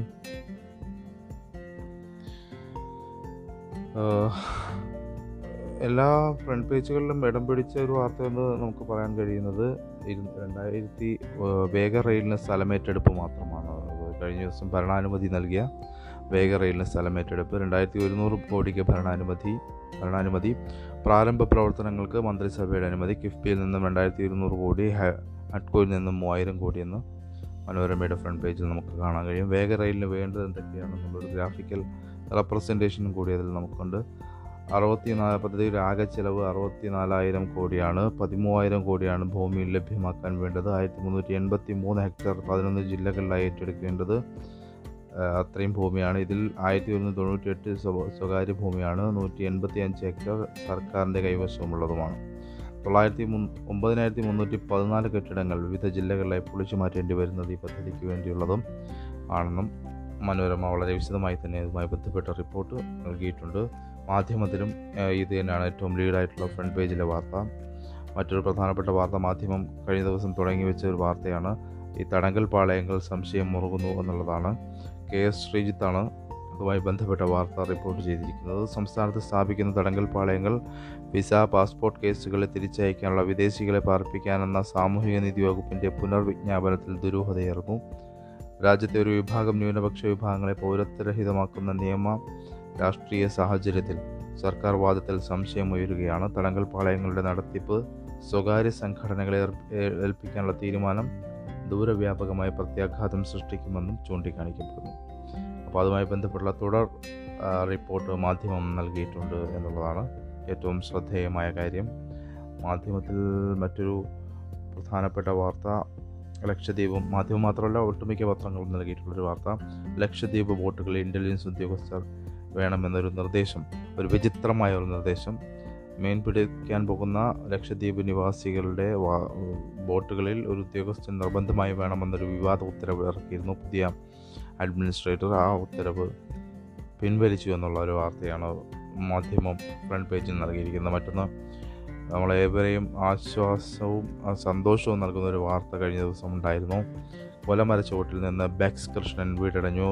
തൃശ്ശൂർ പുത്തൻചിറ സ്വദേശിയായ മാള സ്വദേശിയായ ബെക്സ് ഒരു വാഹനാപകടത്തെ തുടർന്ന് ജയിലിലാവുകയും വധശിക്ഷയ്ക്ക് വിധിക്കപ്പെട്ട് ജയിലിൽ കഴിയുകയും 10 കൊല്ലത്തോളം നീണ്ട വധശിക്ഷയ്ക്ക് ശേഷം വ്യവസായി MA യൂസഫലി 1 കോടി രൂപ കെട്ടിവെച്ചതിനെ തുടർന്ന് അദ്ദേഹം ജയിൽ മോചിതനായി നാട്ടിലെത്തിയ വാർത്തയാണ്. എല്ലാവരും കഴിഞ്ഞ ദിവസം ലൈവായിട്ട് അദ്ദേഹം എയർപോർട്ടിൽ വന്നിറങ്ങുന്ന ദൃശ്യങ്ങൾ കണ്ടതുമാണ്. മാതൃഭൂമിയുടെ ഫ്രണ്ട് പേജിൽ മറ്റൊരു പ്രധാനപ്പെട്ട വാർത്ത, കിടപ്പ് രോഗികളുടെ പരിചരണം ഇനി തദ്ദേശ സ്ഥാപനങ്ങളുടെ ചുമതലയിൽ, സാന്ത്വനം തദ്ദേശം വഴി എന്നുള്ളൊരു ഹെഡിങ്ങോടുകൂടി ഒരു വാർത്ത കാണാവുന്നതാണ്. കിടപ്പ് രോഗികളെ ദിവസവും സന്ദർശിക്കും, ആശുപത്രി രോഗികൾക്ക് കൂട്ടിരിക്കും തുടങ്ങി കൈത്താങ്ങാവുന്നത് എങ്ങനെയെന്നുള്ളത് വളരെ വിശദമായ ഒരു ഗ്രാഫിക്കൽ റെപ്രസെൻറ്റേഷൻ നൽകിയിട്ടുണ്ട്. സർക്കാർ സേവനങ്ങൾ വാതിൽപ്പടിയിലെത്തിക്കാനുള്ള പ്രവർത്തനങ്ങളാണ് ആദ്യം. ഇതിൻ്റെ ഭാഗമായി പെൻഷൻ വാങ്ങുന്നതിനുള്ള മസ്റ്ററിംഗ്, ലൈഫ് സർട്ടിഫിക്കറ്റ്, സാമൂഹിക സുരക്ഷാ പെൻഷനും ദുരിതാശ്വാസ നിധിയിൽ നിന്നുള്ള ധനസഹായത്തിനുമുള്ള അപേക്ഷ, ജീവൻ രക്ഷാ മരുന്നുകൾ എന്നിവ ലഭ്യമാക്കാൻ നിർദ്ദേശം നൽകിയിട്ടുണ്ട്. മറ്റൊന്ന്, പ്രവർത്തനം കൂട്ടായ്മയിൽ നിന്നാണ് പ്രവർത്തനം ഉണ്ടാകുക. സന്നദ്ധ പ്രവർത്തകരുടെ ശക്തമായ സംവിധാനം ഉണ്ടായിക്കഴിഞ്ഞാൽ ആദ്യഘട്ടവുമായി ആരോഗ്യ സാന്ത്വന സേവനങ്ങളും ഭക്ഷ്യസുരക്ഷയും ഏറ്റെടുക്കാനാണ് നിർദ്ദേശം. അക്ഷയ കേന്ദ്രത്തിലെ പ്രവർത്തകർ, ജനമൈത്രി പോലീസ്, കുടുംബശ്രീ അയൽക്കൂട്ടങ്ങൾ, അംഗനവാടി ആശാ പ്രവർത്തകർ, പാലിയേറ്റീവ് പ്രവർത്തകർ തുടങ്ങിയവരെല്ലാം ഉൾപ്പെടുത്തിയാണ് പ്രവർത്തനം. മറ്റൊന്ന്, മൂന്നാമത്തത് സാന്ത്വന സാന്നിധ്യം, കിടപ്പ് രോഗികളെ ദിവസം സന്ദർശിച്ച് ദിനചര്യയ്ക്ക് വരെ സഹായിക്കണം, ഇതിന് ദിനപത്ര അനുവദിക്കും. സാന്ത്വന സാന്നിധ്യമാണ് മറ്റൊന്ന്. വീടുകളിൽ ഒറ്റപ്പെട്ടവർക്ക് മാനസിക ഉല്ലാസം പകരാൻ NSS വോളണ്ടിയർമാരെ നിയോഗിക്കും. കൂട്ടിരിപ്പ് സേവനമാണ് അടുത്തത്. ഭക്ഷ്യസുരക്ഷയാണ് അടുത്തത്. എല്ലാവർക്കും ഭക്ഷണം ഉറപ്പുവരുത്തും, ജനകീയ ഹോട്ടലിൽ നിന്നടക്കം ഭക്ഷണം എത്തിക്കും. ഓരോ ഗുണഭോക്താവിനും നിശ്ചയിക്കപ്പെട്ട സേവനങ്ങൾ ലഭിച്ചിട്ടുണ്ടെന്ന് ഉറപ്പാക്കുന്നതിന് ഐഡൻറ്റിറ്റി കമ്മ്യൂണിറ്റി കാർഡ് ഏർപ്പെടുത്തും. പ്രവർത്തനങ്ങൾ വിലയിരുത്താൻ തദ്ദേശ സ്ഥാപന സെക്രട്ടറിയുടെ നേതൃത്വത്തിൽ ആരോഗ്യം, പോലീസ്, ICDS, അക്ഷയ കേന്ദ്രം, അയൽക്കൂട്ട പ്രതിനിധികൾ തുടങ്ങിയവരുൾപ്പെടുത്തിയ സമിതി ഉണ്ടാക്കും. ഇതാണ് പൊതുവിൽ മാതൃഭൂമിയിൽ നമുക്ക് മറ്റേ അർദ്ധറയിൽ പദ്ധതി ഫ്രണ്ട് പേജിൽ തന്നെ കൊടുത്തിട്ടുണ്ടെങ്കിലും ചെറിയ വാർത്തയായിട്ടാണ് മാതൃഭൂമി അത് കൈകാര്യം ചെയ്തിരിക്കുന്നത്. മറ്റൊന്ന്, കെ സുരേന്ദ്രൻ ഇന്നലെ ഡൽഹിയിലേക്ക് കേന്ദ്ര BJP നേതാക്കൾ വിളിപ്പിച്ചു എന്നൊരു വാർത്തയുണ്ടായിരുന്നു. എന്നാൽ അതിൻ്റെ സുരേന്ദ്രൻ്റെ ഒരു പ്രതികരണം അതുമായി ബന്ധപ്പെട്ട് മാതൃഭൂമി ഫ്രണ്ട് പേജിൽ നൽകിയിരിക്കുന്നത് നേതൃത്വം വിളിപ്പിച്ചതല്ല എന്ന് കെ സുരേന്ദ്രൻ അക്കാര്യത്തിലൊരു വിശദീകരണം നൽകിയിട്ടുണ്ട്.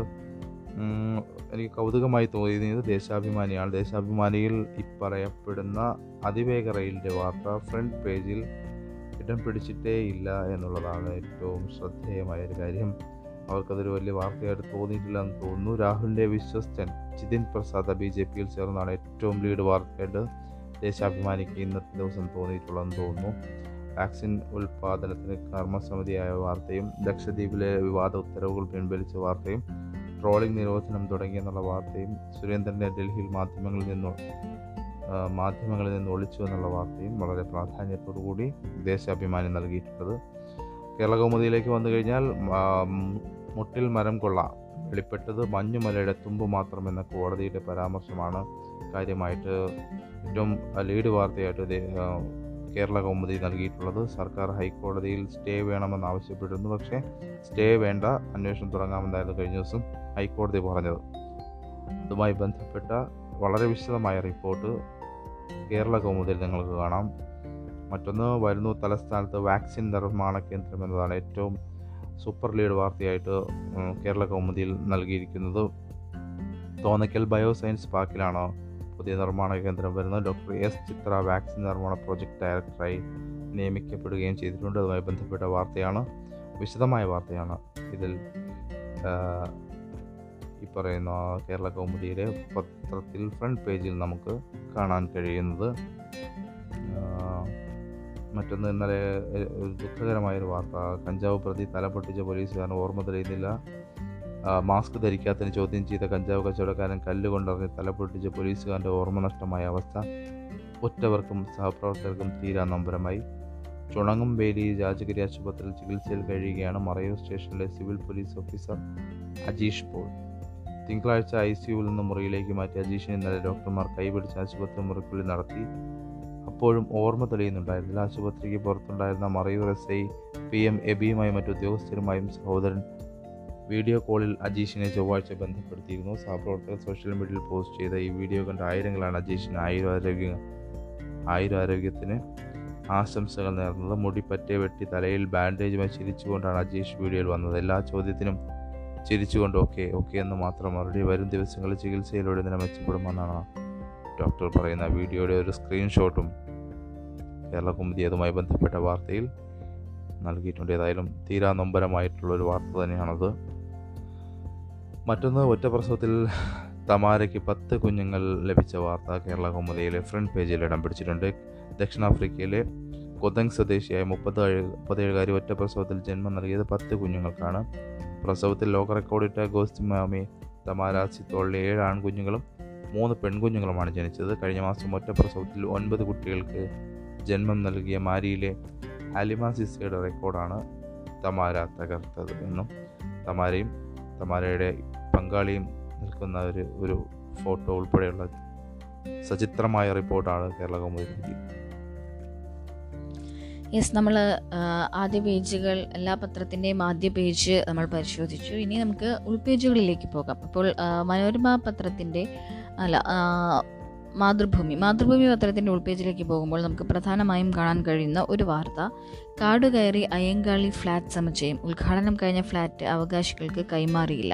വഴിയാധാരമായി 21 കുടുംബങ്ങൾ തുറന്നു കൊടുക്കാത്തത് ലൈഫ് മിഷൻ വഴി നിർമ്മിച്ച ഫ്ലാറ്റ്. കുടിവെള്ളത്തിനുള്ള കണക്ഷൻ നൽകാതെ ജല അതോറിറ്റിയും. പട്ടികജാതി കുടുംബങ്ങൾക്ക് വെങ്ങാനൂർ ഗ്രാമപഞ്ചായത്തിലെ വെള്ളാറിൽ നിർമ്മിച്ച് നൽകിയ ഭവന സമുച്ചയം കാട് കയറി നശിക്കുന്നു. ഫ്ലാറ്റ് സമുച്ചയം ഇപ്പോൾ മരപ്പട്ടികളുടെയും ഇഴജന്തുക്കളുടെയും കേന്ദ്രമാണ്. ഫ്ലാറ്റിലെ വൈദ്യുതി ആവശ്യങ്ങൾക്കായി വാങ്ങിയ ജനറേറ്റർ മഴയേറ്റ് നശിക്കാറായി. ഈ ഒരു റിപ്പോർട്ട് ഇത് വിശദമായി തന്നെ മാതൃഭൂമിയിലുണ്ട്. ഇതേ റിപ്പോർട്ട് നമുക്ക് മനോരമയിലും കാണാൻ സാധിക്കുന്നുണ്ട്. കാട് കയറി അയ്യങ്കാളി ഫ്ലാറ്റ് സമുച്ചയം എന്നൊരു വാർത്ത. ഇനി മാധ്യമത്തിൻ്റെ ഉൾപേജിൽ പരിശോധിക്കുമ്പോൾ നമുക്ക് തൊട്ടടുത്ത പേജിലായിട്ട്, അതായത് സെക്കൻഡ് പേജിലായിട്ട് കാണാൻ കഴിയുന്നത് നിയമസഭയിൽ കഴിഞ്ഞ ദിവസം നടന്ന വാദപ്രതിവാദങ്ങൾ, സംഭവ വികാസങ്ങളാണ് നമുക്ക് സെക്കൻഡ് പേജിൽ വിശദമായി തന്നെ വായിക്കാൻ സാധിക്കുന്നത്. ഈ മരമുറി കേസുമായി ബന്ധപ്പെട്ട് അന്ന് മുഖ്യമന്ത്രി താനല്ല, PT തോമസിനെ ദുഷ്ടലാക്കിയെന്ന് പിണറായി. പട്ടിക വിഭാഗ വികസനം കിഫ്ബി വിഹിതം തുച്ഛമെന്ന പ്രതിപക്ഷത്തിൻ്റെ ആരോപണം. അതുപോലെ തന്നെ ഈ തടങ്കൽ പാളയ നിർമ്മാണം സർക്കാരിൻ്റെ ആത്മാർത്ഥതയുടെ തെളിവാണെന്നുള്ള MK മുനീറിൻ്റെ പരാമർശം തുടങ്ങി സഭയിൽ ഇന്നലെ നടന്ന പ്രധാന സംഭവങ്ങളെല്ലാം തന്നെ വിശദമായി മാധ്യമം നൽകിയിട്ടുണ്ട്. കഴിഞ്ഞ ദിവസം 2-3 ദിവസങ്ങൾക്ക് മുൻപ് കൊല്ലത്ത് വിദ്യാർത്ഥികൾക്ക് മർദ്ദനമേറ്റ ഒരു സംഭവം ഉണ്ടായിരുന്നു. ആ സംഭവത്തിൽ പോലീസിന് ഗുരുതര വീഴ്ചയെന്ന റിപ്പോർട്ട്, നടപടിക്ക് ശുപാർശ, DYSPയുടെ റിപ്പോർട്ട്, IG യുടെ പരിഗണനയിൽ. ഈ വാർത്ത നമുക്ക് മാധ്യമത്തിൽ കാണാൻ സാധിക്കും.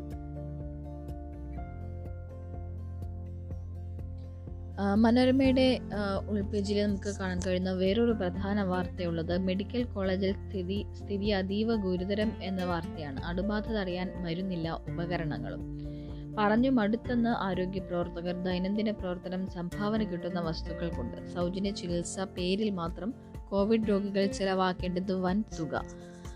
കോവിഡ് രോഗികൾക്ക് ശ്വാസകോശ അണുബാധ തടയാൻ നൽകേണ്ട ആൻറ്റിബയോട്ടിക് മരുന്നുകൾക്കും വെന്റിലേറ്റർ അടക്കമുള്ള ചികിത്സാ സാമഗ്രികൾക്കും ക്ഷാമം രൂക്ഷമായതോടെ മെഡിക്കൽ കോളേജ് ആശുപത്രിയിലെ കോവിഡ് ICU യൂണിറ്റുകളുടെ പ്രവർത്തനം പ്രതിസന്ധിയിൽ. തിരുവനന്തപുരം മെഡിക്കൽ കോളേജിനെ കുറിച്ചുള്ള ഒരു റിപ്പോർട്ടാണിത്. ആ റിപ്പോർട്ടിൽ തിരുവനന്തപുരം മെഡിക്കൽ കോളേജുമായി ബന്ധപ്പെട്ട അവിടുത്തെ ദുരിതാവസ്ഥ വളരെ വിശദമായി തന്നെ റിപ്പോർട്ട് ചെയ്യുന്നുണ്ട്. മറ്റൊരു രസകരമായൊരു വാർത്ത മനോരമയുടെ ഉൾപേജിൽ കാണാൻ കഴിയുന്നത് പ്രതികൾക്ക് സ്കൂൾ ഒളിത്താവളം പോലീസ് വന്നു ഉണർത്തി കീഴടക്കി എന്നുള്ള വാർത്തയാണ്. അറസ്റ്റ് ചെയ്യുമ്പോൾ ലഹരി ഉപയോഗിച്ചിരുന്നതായി പോലീസ്. അത് ഒരു ഫോട്ടോ അടക്കം അതിൽ കാണാം. ആ ഫോട്ടോയിലുള്ളത് പെരുമ്പഴത്തൂർ ഗവൺമെൻറ് സ്കൂൾ ഒളിത്താവളമാക്കിയ പ്രതികളുടെ സമീപം പോലീസ് എത്തിയപ്പോൾ ഉറക്കത്തിലായിരുന്നവരിൽ ഒരാൾ പോലീസിൻ്റെ ശബ്ദം കേട്ട് കണ്ണു തുറക്കുന്നതും മറ്റു രണ്ടുപേർ ഒന്നും അറിയാതെ ഉറക്കം തുടരുന്നതും കാണാം. അപ്പോൾ ഫോട്ടോയിൽ മൂന്ന് പേര് കിടന്നുറങ്ങുകയാണ്. പോലീസ് വന്നവരെ ഉണർത്തി കീഴടക്കിയായിരുന്നു. ഓട്ടോ ഡ്രൈവറെ ആക്രമിച്ച കേസിലെ പ്രതികളെ പെരുമ്പഴത്തൂർ ഗവൺമെൻറ് സ്കൂൾ വളപ്പിൽ നിന്ന് നെയ്യാറ്റിൻകര പോലീസ് അറസ്റ്റ് ചെയ്തു. രഹസ്യവിവരത്തിൻ്റെ അടിസ്ഥാനത്തിലെത്തിയ പോലീസ് കാണുന്നത് ലോക്ക്ഡൌണിനെ തുടർന്ന് അടച്ചിട്ട സ്കൂളിൽ പ്രതികൾ സുഖമായി ഉറങ്ങിക്കിടക്കുന്നതാണ്. പ്രതികൾ ക്രിമിനൽ പശ്ചാത്തലമുള്ളവരാണ്. അറസ്റ്റ് ചെയ്യുമ്പോൾ ലഹരി ഉപയോഗിച്ചിരുന്നതായി പോലീസ് അറിയിച്ചു. ഈ ഒരു വാർത്തയും നമുക്ക് മനോരമയുടെ ഉൾപേജിൽ കാണാൻ സാധിക്കും. ഇനി നമുക്ക് പത്രങ്ങളുടെ നിലപാട് പേജുകളിലേക്ക് പോകാൻ തോന്നുന്നു. മാതൃഭൂമിയുടെ നിലപാട് പേജുകളിലേക്ക് പോയി കഴിഞ്ഞാൽ മുട്ടിൽ മരമുറിയെക്കുറിച്ചുള്ള നിലപാടാണ് വ്യക്തമാക്കിയിരിക്കുന്നത്. ചട്ടങ്ങളുടെ പഴുതും മരം കൊള്ളയും. വയനാട്ടിലെ മേപ്പാടി വനമേഖലയിലെ മുട്ടിൽ വില്ലേജിൽ ഭൂപതിവ് നിയമപ്രകാരം പതിച്ചു നൽകിയ പട്ടയഭൂമിയിൽ നിന്ന് മരങ്ങൾ മുറിച്ച് കടത്തിയത് ഒറ്റപ്പെട്ട ഒന്നല്ല. സമാന രീതിയിൽ മറ്റു ചില ജില്ലകളിലും പട്ടയഭൂമിയിൽ മരങ്ങൾ മുറിച്ച് കടത്തിയ സംഭവങ്ങളുണ്ടായി. മുട്ടിൽ വില്ലേജിൽ സർക്കാർ കണക്ക് പ്രകാരം തന്നെ ഏകദേശം 10 കോടി രൂപ വില വരുന്ന 101 മരങ്ങളാണ് മുറിച്ച് കടത്തിയത് എന്നാണ് നമുക്ക് അറിയാവുന്ന കാര്യമാണ്. ഇപ്പോൾ നടന്ന മരങ്ങളെ സംബന്ധിച്ച് റവന്യൂ, വനം, പോലീസ് വകുപ്പുകളുടെ സംയുക്ത പരിശോധന സംസ്ഥാന വ്യാപകമായി നടത്തി സത്യം പൂർണ്ണമായും പുറത്തു കൊണ്ടുവരികയും കുറ്റവാളികളെ നിയമത്തിന് മുന്നിലെത്തിക്കുകയും വേണം. അതോടൊപ്പം ചടങ്ങിൽ വ്യക്തത വരുത്തുന്നതിന് റവന്യൂ വകുപ്പ് നടപടി സ്വീകരിക്കുകയും വേണം.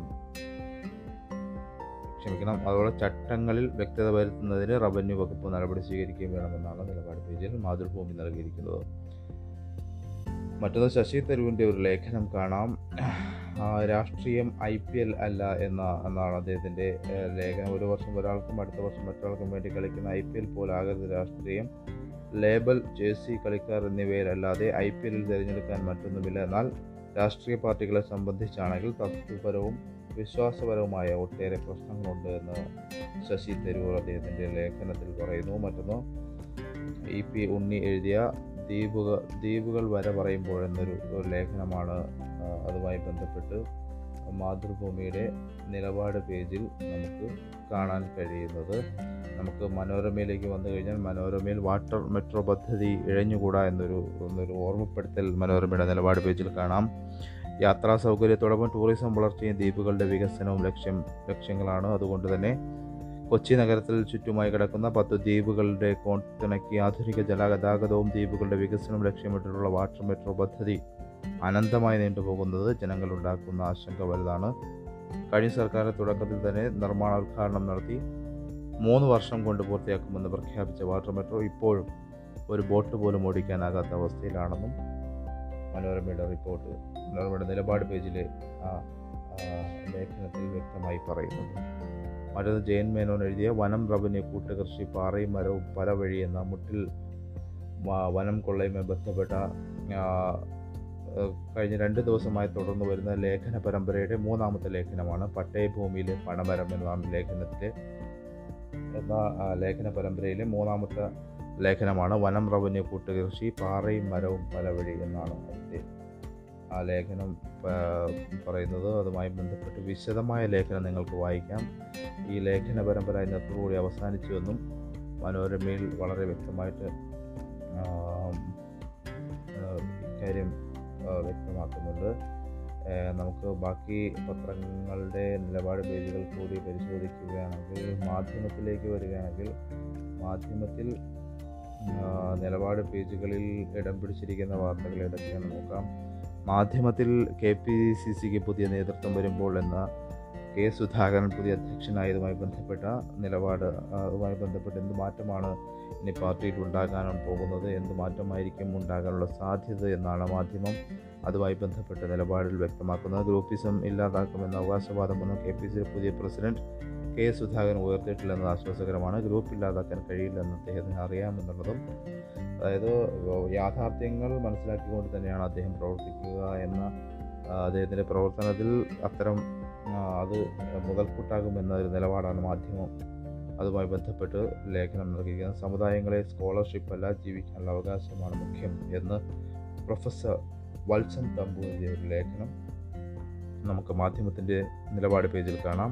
ന്യൂനപക്ഷ സ്കോളർഷിപ്പിൻ്റെ പേരിൽ കേരളത്തിലെ മുസ്ലിം ക്രൈസ്തവ സമുദായങ്ങൾക്കിടയിൽ ഭിന്നത സൃഷ്ടിക്കുന്നതിന് മുന്നിൽ നാടിൻ്റെ സൗഹാർദ്ദം തകർത്ത് മുതലെടുക്കാൻ ശ്രമിക്കുന്ന ശക്തികളുടെ രാഷ്ട്രീയ ഗൂഢാലോചനയാണെന്നും സമുദായങ്ങളിൽ തിരിച്ചറിയണമെന്നും മുന്നറിയിപ്പ് നൽകുന്നു. പ്രമുഖ വിദ്യാഭ്യാസ വിദഗ്ധനും ദേശീയ ന്യൂനപക്ഷ കമ്മീഷൻ മുൻ അംഗവുമാണ് വത്സൻ തമ്പു. അദ്ദേഹത്തിൻ്റെ ലേഖനമാണ് ഇതുമായി ബന്ധപ്പെട്ടുള്ളത്. മറ്റൊന്ന്, മന്ത്രിമാർ പുതുതായി ചുമതലയേറ്റ മന്ത്രിമാരുമായിട്ടുള്ള അഭിമുഖങ്ങളും വർത്തമാനങ്ങളും മാധ്യമവും കുറച്ച് ദിവസമായി നൽകി വരുന്നുണ്ട്. അതുമായി ബന്ധപ്പെട്ട് നൽകിയിരിക്കുന്ന വിദ്യാഭ്യാസ മന്ത്രി വി ശിവൻകുട്ടിയുടെയാണ് പാഠ്യപദ്ധതി പരിഷ്കരിക്കും, കുട്ടികളെ ചേർത്ത് പിടിക്കും എന്നതാണ് അതുമായി ബന്ധപ്പെട്ട ഹെഡിങ് നൽകിയിരിക്കുന്നത്. കെ നൗഫലാണ്. മാധ്യമത്തിൻ്റെ ഈ വിദ്യാഭ്യാസ ബീറ്റ് നോക്കുന്ന നൗഫലാണ് ഇതുമായി ബന്ധപ്പെട്ട് വി ശിവൻകുട്ടിയുമായിട്ടുള്ള ദീർഘമായ സംഭാഷണം നടത്തിയിരിക്കുന്നത്. ദേശാഭിമാനിയിൽ വന്നു കഴിഞ്ഞാൽ കെ സുധാകരൻ്റെ വരവും ആരവങ്ങളും എന്ന രീതിയിൽ കെ സുധാകരൻ്റെ KPCC അധ്യക്ഷനായിട്ട് വന്നിട്ടുള്ള അതുമായി ബന്ധപ്പെട്ട ഒരു ലേഖനം നൽകിയിട്ടുണ്ട്. മറ്റൊന്ന്, പട്ടാഭിഷേകത്തിന് അൽപായുസ് എന്ന കെ സുധാകരൻ്റെ തന്നെ KPCC അധ്യക്ഷനായി വന്ന കെ സുധാകരൻ്റെ അധ്യക്ഷ പദവിയെക്കുറിച്ച് മുൻ മന്ത്രി A K ബാലൻ എഴുതിയ ഒരു ദീർഘമായ ലേഖനം ദേശാഭിമാനിയിൽ കാണാം. ഡിജിറ്റൽ ക്ലാസ് മാനസികാരോഗ്യവും എന്നൊരു തലക്കെട്ടിൽ ഡോക്ടർ ജയപ്രകാശ് ആറിൻ്റെ ഒരു ലേഖനവും ഇന്ന് നമുക്ക് ദേശാഭിമാനിയുടെ പേജിൽ നിലപാട് പേജിൽ കാണാൻ കഴിയുമെന്നുള്ളതാണ്. മറ്റൊന്ന്, കേരള കൗമുദിയിലും ഇത് തന്നെയാണ്, കെ സുധാകരൻ തന്നെയാണ് ഇടം പിടിച്ചിരിക്കുന്നത്. അതുമായി ബന്ധപ്പെട്ട വിശദമായ ലേഖനം നമുക്ക് കേരള കൗമുദിയുടെ നിലപാട് പേജിലും കാണാം. നമുക്ക് മറ്റു വാർത്തകളിലേക്ക് പോകാൻ തോന്നുന്നു. ഉൾപേജുകളിലേക്ക് പോയി കഴിഞ്ഞാൽ മാതൃഭൂമിയുടെ ഉൾപേജിൽ AI ഗ്രൂപ്പുകൾ, വർക്കിംഗ് പ്രസിഡന്റ്മാരുടെ നിയമനം AI ഗ്രൂപ്പുകളാം വർഷത്തിൽ എന്നൊരു റിപ്പോർട്ട് കാണാം. കഴിഞ്ഞ ദിവസം KPCC വർക്കിംഗ് പ്രസിഡന്റ്മാരുടെ തീരുമാനം പുറത്തു വന്നിരുന്നു. അതുമായി ബന്ധപ്പെട്ട് AI ഗ്രൂപ്പുകളുടെ പ്രാതിനിധ്യമില്ല എന്ന വാർത്ത ആ സമയത്ത് തന്നെ എല്ലാ പത്രങ്ങളും എല്ലാ മാധ്യമങ്ങളും കൈകാര്യം ചെയ്തിരുന്നു. അതിൽ അമർഷമാണ് AI ഗ്രൂപ്പുകൾ ഉള്ളിൽ പുകയുന്നത് എന്നാണ് മാതൃഭൂമിയുടെ ലേഖനം അല്ലെങ്കിൽ റിപ്പോർട്ട് പറയുന്നത്. പുനഃസംഘടനയെ ചൊല്ലി കോൺഗ്രസിലെ AI ഗ്രൂപ്പുകൾക്ക് കടുത്ത അമർഷം. KPCC പ്രസിഡന്റിനൊപ്പം 3 വർക്കിംഗ് പ്രസിഡന്റുമാരെ ഏകപക്ഷീയമായി നിയമിച്ചതിലാണ് ഇവർ ഹൈക്കമാൻഡിനെതിരെ ശക്തമായ പ്രതിഷേധമുയർത്തുന്നത്. പാർട്ടിയിൽ പ്രബലമായ 2 വിഭാഗങ്ങളെയും പൂർണ്ണമായും അവഗണിക്കുന്നുവെന്ന വികാരമാണ് ഗ്രൂപ്പ് നേതൃത്വം ഉയർത്തുന്നത്. പ്രസിഡന്റിനെ കുറിച്ച് അഭിപ്രായം ചോദിച്ചപ്പോൾ ഹൈക്കമാൻഡ് താൽപ്പര്യമനുസരിച്ച് നിയമിക്കുന്നതിൽ എതിർപ്പില്ലെന്നാണ് ഉമ്മൻചാണ്ടിയും രമേശ് ചെന്നിത്തലയും അറിയിച്ചത്. കെ സുധാകരനെ പ്രസിഡന്റാക്കാൻ തെരഞ്ഞെടുപ്പിന് മുമ്പ് തന്നെ ഹൈക്കമാൻഡ് തലത്തിൽ ഏകദേശ ധാരണയായിരിക്കെ മറ്റു പേരുകൾ ഉയർത്തുന്നതിൽ കാര്യമില്ലെന്നായിരുന്നു ഗ്രൂപ്പുകളുടെ നിലപാട്. വർക്കിംഗ് പ്രസിഡന്റുമാരുടെ നിയമനത്തെക്കുറിച്ച് അഭിപ്രായം ചോദിച്ചിരുന്നെങ്കിൽ നിശ്ചയമായ പേരുകൾ നിർദ്ദേശിക്കുമായിരുന്നുവെന്നാണ് ഗ്രൂപ്പ് നേതൃത്വം വ്യക്തമാക്കുന്നത്. അപ്പോൾ അതുമായി ബന്ധപ്പെട്ട് ഇപ്പോൾ പുറത്തു വന്ന പേരുകൾ AI ഗ്രൂപ്പുകാരുടെ പ്രധാനപ്പെട്ട നേതാക്കൾക്ക് രസിച്ചിട്ടില്ല എന്നാണ് ഇതുമായി ബന്ധപ്പെട്ട ഒരു റിപ്പോർട്ടിൽ വ്യക്തമാക്കുന്നത്. മറ്റൊന്ന്, കൊടകരയിലെ കുഴൽപ്പണവുമായി ബന്ധപ്പെട്ട് അല്ലെങ്കിൽ BJP അധ്യക്ഷൻ സുരേന്ദ്രനെതിരെ ഉയരുന്ന ആരോപണങ്ങളുമായി ബന്ധപ്പെട്ട് വളരെ വിശദമായ റിപ്പോർട്ടാണ് മാതൃഭൂമിയുടെ പേജിൽ കാണാതെ. നേതാക്കൾ ഇന്നലെ BJPയുടെ തിരുവനന്തപുരത്തെ പ്രധാനപ്പെട്ട നേതാക്കൾ എല്ലാവരും ഗവർണറെ കണ്ട് സർക്കാരിനെതിരെ BJP പരാതി നൽകുന്ന വാർത്തയുണ്ടായിരുന്നു. അതുമായി ബന്ധപ്പെട്ട റിപ്പോർട്ടും നൽകിയിട്ടുണ്ട്. പ്രതിരോധത്തിന് തന്ത്രം പറഞ്ഞ് BJP 3ാം ചേരിക്ക് നീക്കം എന്ന വാർത്ത അതുമായി ബന്ധപ്പെട്ട് നൽകിയിട്ടുണ്ട്. മറ്റൊന്ന്, ഉത്തരവ്, വിവാദ ഉത്തരവ്, മുട്ടിൽ മരമുറിയുമായി ബന്ധപ്പെട്ട് ഇപ്പോൾ ഏറ്റവും കൂടുതൽ ചർച്ചയാകുന്നതാണ്. അതുമായി ബന്ധപ്പെട്ട് നടത്തുന്ന ഒരു വിവാദ ഉത്തരവ് അതെന്തിനാണ് നൽകിയതെന്ന് അക്കാലത്തെ വനമന്ത്രിയായിരുന്ന കഴിഞ്ഞ സർക്കാരിലെ വനമന്ത്രിയാണ് E ചന്ദ്രശേഖരൻ്റെ ഒരു പ്രസ്താവനയാണ്. മരമുറിയുമായി ബന്ധപ്പെട്ട ഉത്തരവ് പതിച്ചു കിട്ടിയ ഭൂമിയിൽ നട്ടുപിടിപ്പിച്ച മരം മുറിക്കാൻ മാത്രമാണ് നൽകിയത്. ആ ഒരു ഉദ്ദേശത്തിൽ നൽകിയ ഒരു ഉത്തരവാണ് ഇത്തരം ഒരു കൊള്ളയിലേക്ക് പോയത് എന്നുള്ള ഒരു മറുപടിയാണ് അദ്ദേഹത്തിൻ്റെ ഇതുമായി ബന്ധപ്പെട്ട് നൽകിയിരിക്കുന്നത്. മറ്റൊന്ന്, മനോരമയുടെ ഉൾപേജിൽ വന്നു കഴിഞ്ഞാൽ സ്ലോട്ട് കിട്ടാൻ പൊടിക്കൈകൾ എന്ന രീതിയിൽ വാക്സിൻ ഡ്രൈവ് തുടങ്ങിയതിന് ശേഷം ഏറ്റവും കൂടുതൽ പ്രതിസന്ധി നേരിടുന്നത് ഈ വാക്സിൻ്റെ സ്ലോട്ട് ലഭിക്കുക എന്നുള്ളതാണ്. രജിസ്റ്റർ ചെയ്തവർക്ക് സ്ലോട്ട് കിട്ടുക എന്നുള്ളത് വലിയ പ്രയാസം നേരിടുന്ന ഒരു സംഭവമാണ്. അതിന് പൊടിക്കൈകൾ എന്തൊക്കെയാണെന്ന് വിശദമായി നൽകിയിരിക്കുകയാണ് മനോരമ. വാക്സിനുള്ള ഓൺലൈൻ ബുക്കിംഗ് ബാക്കി പരീക്ഷണമാണെങ്കിലും സ്ലോട്ടുകൾ ലഭിക്കാനുള്ള സാധ്യത വർദ്ധിപ്പിക്കാൻ ചില പൊടിക്കൈകളുണ്ട്. കോവിൻ പോർട്ടൽ വഴിയാണ് ബുക്കിംഗ്. സ്ലോട്ടുകൾ എപ്പോൾ വെബ്സൈറ്റിൽ അപ്ഡേറ്റ് ചെയ്യുമെന്ന് അറിയുകയാണ് വെല്ലുവിളി. ഓരോ ജില്ലയിലും സർക്കാർ വാക്സിൻ കേന്ദ്രങ്ങൾ നിശ്ചിത സമയത്താണ് വാക്സിൻ സ്ലോട്ടുകൾ കോവിൻ പോർട്ടലിൽ അപ്ഡേറ്റ് ചെയ്യുന്നത്. ഉദാഹരണത്തിന് തിരുവനന്തപുരത്ത് ഇത് ഉച്ചയ്ക്ക് 3 മണി മുതലാണ്. എന്നാൽ സ്വകാര്യ ആശുപത്രികളുടെ അപ്ഡേഷന് പലയിടത്തും നിശ്ചിത സമയമില്ല. അപ്പോൾ എന്തൊക്കെ ചെയ്യാവുന്ന സമയം അറിയുക. ഓരോ ജില്ലയിലെയും കളക്ടറുടെയോ ജില്ലാ ഇൻഫർമേഷൻ കേന്ദ്രങ്ങളുടെയോ സമൂഹമാധ്യമ പേജുകളിൽ നിന്ന് അതത് ജില്ലകളുടെ അപ്ഡേഷൻ സമയം മനസ്സിലാക്കി വയ്ക്കുക. ഈ സമയത്ത് കോവിൻ പോർട്ടലിൽ മൊബൈൽ നമ്പർ നൽകി ലോഗിൻ ചെയ്ത് കാത്തിരിക്കുക. ഇടയ്ക്കിടയ്ക്ക് സെർച്ച് ബട്ടൺ ഉപയോഗിച്ച് തിരയുക. വേഗമാണ് പ്രധാനം എന്നുള്ളത് ചില പൊടിക്കൈകളാണ്. മനോരമ വളരെ വിശദമായി തന്നെ അത്തരം പൊടിക്കൈകൾ ആവശ്യമുള്ളവർ മനോരമയുടെ നേർക്കാഴ്ച 7-ാം പേജിൽ പോയി കഴിഞ്ഞാൽ ഇതുമായി ബന്ധപ്പെട്ട് നിങ്ങൾക്ക് വിശദമായ റിപ്പോർട്ട് വായിക്കാൻ കഴിയും. മറ്റൊന്ന്, DGP പട്ടികയിൽ നിന്ന് 3 പേരെ കേന്ദ്രം വെട്ടി. 30 വർഷം സർവീസ് ഇല്ലാത്തതിനാൽ സർക്കാർ അയച്ച പട്ടികയിൽ നിന്ന് 3 പേരെ വെട്ടിയിരിക്കുന്നു എന്ന വാർത്തയാണ് മനോരമ നൽകിയിരിക്കുന്നത്. KSRTCയുടെ 100 കോടിയുടെ ക്രമക്കേട് വിജിലൻസ് അന്വേഷിക്കാനുള്ള ഉത്തരവ് കഴിഞ്ഞ ദിവസം ഉണ്ടായിരുന്നു. അതും മനോരമയുടെ ഫ്രണ്ട് പേജിൽ ഉൾപേജിൽ വിശദമായി തന്നെ അത് ഇടം പിടിച്ചിട്ടുണ്ട്. മാധ്യമത്തിൻ്റെ ഉൾപേജുകളിലേക്ക് വന്നു കഴിഞ്ഞാൽ കഴിഞ്ഞ ദിവസം മദ്രസ കുറേ കാലമായി പ്രചരിപ്പിക്കപ്പെടുന്ന ഒരു നുണപ്രചാരണമാണ്. മദ്രസ അധ്യാപകർക്ക് സംസ്ഥാന ഖജനാവിൽ നിന്ന് വലിയ തുക 7,500 കോടി രൂപ നൽകിക്കൊണ്ടേയിരിക്കുന്നു എന്നുള്ളതാണ് ശമ്പള ഇനത്തിൽ. എന്നാൽ അത്തരമൊരു 1 രൂപ പോലും സംസ്ഥാനത്തിൻ്റെ ഖജനാവിൽ നിന്ന് നൽകുന്നില്ല എന്ന വസ്തുത മുഖ്യമന്ത്രി കഴിഞ്ഞ ദിവസം നിയമസഭയിൽ വ്യക്തമാക്കിയത് മാധ്യമം അതീവ പ്രാധാന്യത്തോടുകൂടി തന്നെ ഉൾപ്പെടുത്തി നൽകിയിട്ടുണ്ട്. മറ്റ് വാർത്തകളിലേക്കൊക്കെ നമുക്ക് പോയി കഴിഞ്ഞാൽ ഇന്ധനവില, സംസ്ഥാനം നികുതി കുറയ്ക്കില്ല എന്നുള്ള ഒരു മറുപടി.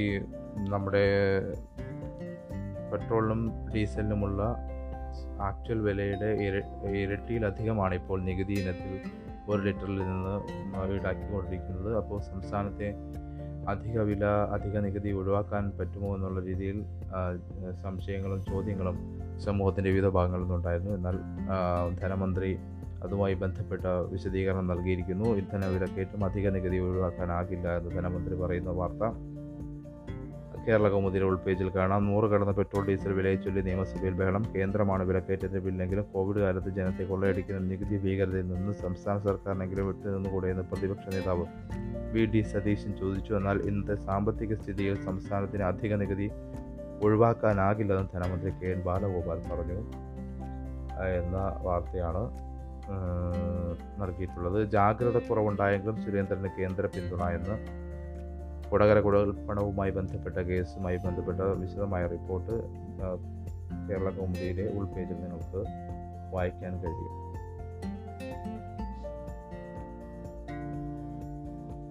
ഇളവുകളിൽ കാര്യമായ മാറ്റങ്ങൾ, ഇളവുകൾ അല്ലെങ്കിൽ നിയന്ത്രണങ്ങളിൽ ഇളവുകൾ വരാൻ പോകുകയാണ്. അതുമായി ബന്ധപ്പെട്ട് ശനി ഞായറും ഈ പറയുന്ന നിയന്ത്രണം കൂടുതൽ കടുപ്പിക്കുകയും ബാക്കി ദിവസങ്ങളിൽ നിയന്ത്രണം ലഘൂകരിക്കുകയും ചെയ്യുന്ന രീതിയിലുള്ള തീരുമാനമാണ് ഇപ്പോൾ മന്ത്രിസഭ എടുത്തിരിക്കുന്നത്.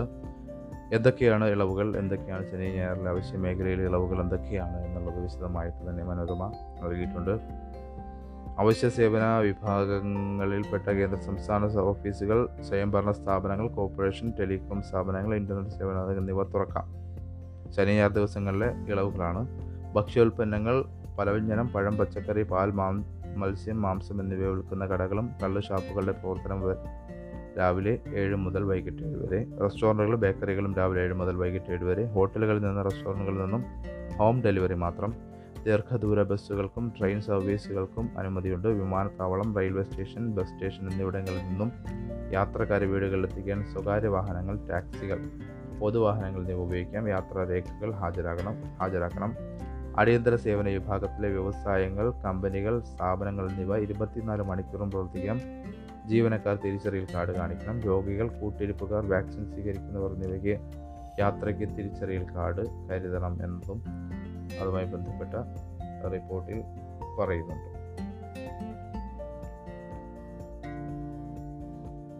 മറ്റു വാർത്തകളിലൂടെ നോക്കിക്കഴിഞ്ഞാൽ മനോരമയുടെ വാക്സിൻ ലഭ്യത വർദ്ധിച്ചാൽ, മനോരമയുടെ ഉൾപേജിൽ ഒരു വാർത്ത കാണാം. വാക്സിൻ ലഭ്യത വർദ്ധിച്ചാൽ പ്രതിദിനം 2 ലക്ഷം പേർക്ക് ഇതുമായി ബന്ധപ്പെട്ട വാക്സിൻ ലഭിക്കും എന്നുള്ളതാണ് അതുമായി ബന്ധപ്പെട്ട റിപ്പോർട്ട്. ഈ മാസം വാക്സിൻ ലഭ്യത വർദ്ധിക്കുന്നതോടെ സംസ്ഥാന ദിവസവും 2 ലക്ഷം പേർക്ക് വാക്സിൻ ലഭിക്കും എന്നതാണ് മനോരമയുടെ റിപ്പോർട്ട് പറയുന്നത്.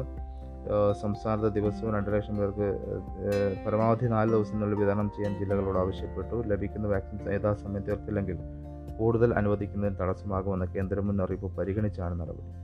മറ്റൊന്ന്, 10 ദിവസമായി താഴാതെ ടെസ്റ്റ് പോസിറ്റിവിറ്റി നിരക്ക് എന്ന ഒരു മഹേഷ് ഗുപ്തൻ്റെ റിപ്പോർട്ടുണ്ട്. കേരളത്തിൽ കോവിഡ് വ്യാപന നിരക്ക് 10 ദിവസമായി കുറയാതെ പ്ലാറ്റോ ഘട്ടത്തിൽ. ആഴ്ചയിൽ ശരാശരി 4% തോതിൽ കുറഞ്ഞുകൊണ്ടിരുന്ന രോഗസ്ഥിരീകരണ നിരക്ക് കഴിഞ്ഞ 30 ദിവസത്തിൽ കാര്യമായ മാറ്റമില്ലാതെ തുടരുകയാണ്. കഴിഞ്ഞ 30 മുതൽ കാര്യമായ മാറ്റമില്ലാതെ തുടരുകയാണ്. TPR 10-ൽ താഴെ എത്തുമെന്ന കണക്കൂട്ടൽ തെറ്റിയതോടെയാണ് ലോക്ക്ഡൗൺ 16 വരെ നീട്ടാൻ സർക്കാർ തീരുമാനിച്ചത് എന്നുള്ളതാണ്. അതുമായി ബന്ധപ്പെട്ട് മറ്റൊരു ഓൺലൈൻ വിദ്യാഭ്യാസം. മാതൃഭൂമിയിൽ പ്രശ്നങ്ങൾ പഠിപ്പിക്കാൻ സെക്രട്ടറി തല സമിതി നിശ്ചയിച്ച വാർത്ത ഉൾപേജിൽ കാണാം. ഓൺലൈൻ വിദ്യാഭ്യാസവുമായി ബന്ധപ്പെട്ട് പ്രശ്നങ്ങൾ പരിഹരിക്കാൻ സെക്രട്ടറി തല സമിതി രൂപീകരിക്കാൻ ചീഫ് സെക്രട്ടറിയെ ചുമതലപ്പെടുത്തി. ആദിവാസി കുട്ടികൾക്ക് പ്രഥമ പരിഗണന നൽകി മുഴുവൻ കുട്ടികൾക്കും ഡിജിറ്റൽ വിദ്യാഭ്യാസം ഉറപ്പാക്കുമെന്ന് മുഖ്യമന്ത്രി പിണറായി വിജയൻ പറഞ്ഞു. ഇതൊക്കെയാണ് പൊതുവിൽ പത്രങ്ങളിൽ നമുക്കിന്ന് കാണാൻ കഴിയുന്ന റിപ്പോർട്ടുകളും വാർത്തകളും. നിങ്ങൾ കേട്ടുകൊണ്ടിരിക്കുന്നത് ന്യൂസ് ആപ്പ്, ഡെസ്ക് ലൈവിൻ്റെ ന്യൂസ് ആപ്പിൻ്റെ പോഡ്കാസ്റ്റാണ്. കേരളത്തിലെ ആദ്യത്തെ ഷോർട്ട് ന്യൂസ് ആപ്പാണ്. 30 സെക്കൻഡ്സ് ന്യൂസ് എന്നാണ് നമ്മുടെ ടാഗ് ലൈൻ. അത് ഉദ്ദേശിക്കുന്നത് 30 സെക്കൻഡുകളിനുള്ളിൽ എല്ലാ വാർത്തകളും, ഓരോ വാർത്തയും 30 സെക്കൻഡിനുള്ളിൽ റീഡ് ടൈമാണ് ഉള്ളത്. അതുകൊണ്ട് തന്നെ ഏറ്റവും എളുപ്പത്തിലും ഏറ്റവും വേഗത്തിലും നിങ്ങൾക്ക് വാർത്തകൾ അറിയാനുള്ള സംവിധാനമാണ് ഡെസ്ക് ലൈവ് ഒരുക്കുന്നത്. ആൻഡ്രോയിഡ്, ആപ്പിൾ എന്നീ ഫോണുകളിൽ നിങ്ങൾക്ക് ലഭ്യമാണ്. ഡൗൺലോഡ് ചെയ്യുക, ഉപയോഗിക്കുക. അഭിപ്രായങ്ങളും നിർദ്ദേശങ്ങളും ഞങ്ങളെ അറിയിക്കുക. Thank you. എല്ലാവർക്കും ഒരു ശുഭദിനം ആശംസിച്ചുകൊണ്ട് നിർത്തുന്നു.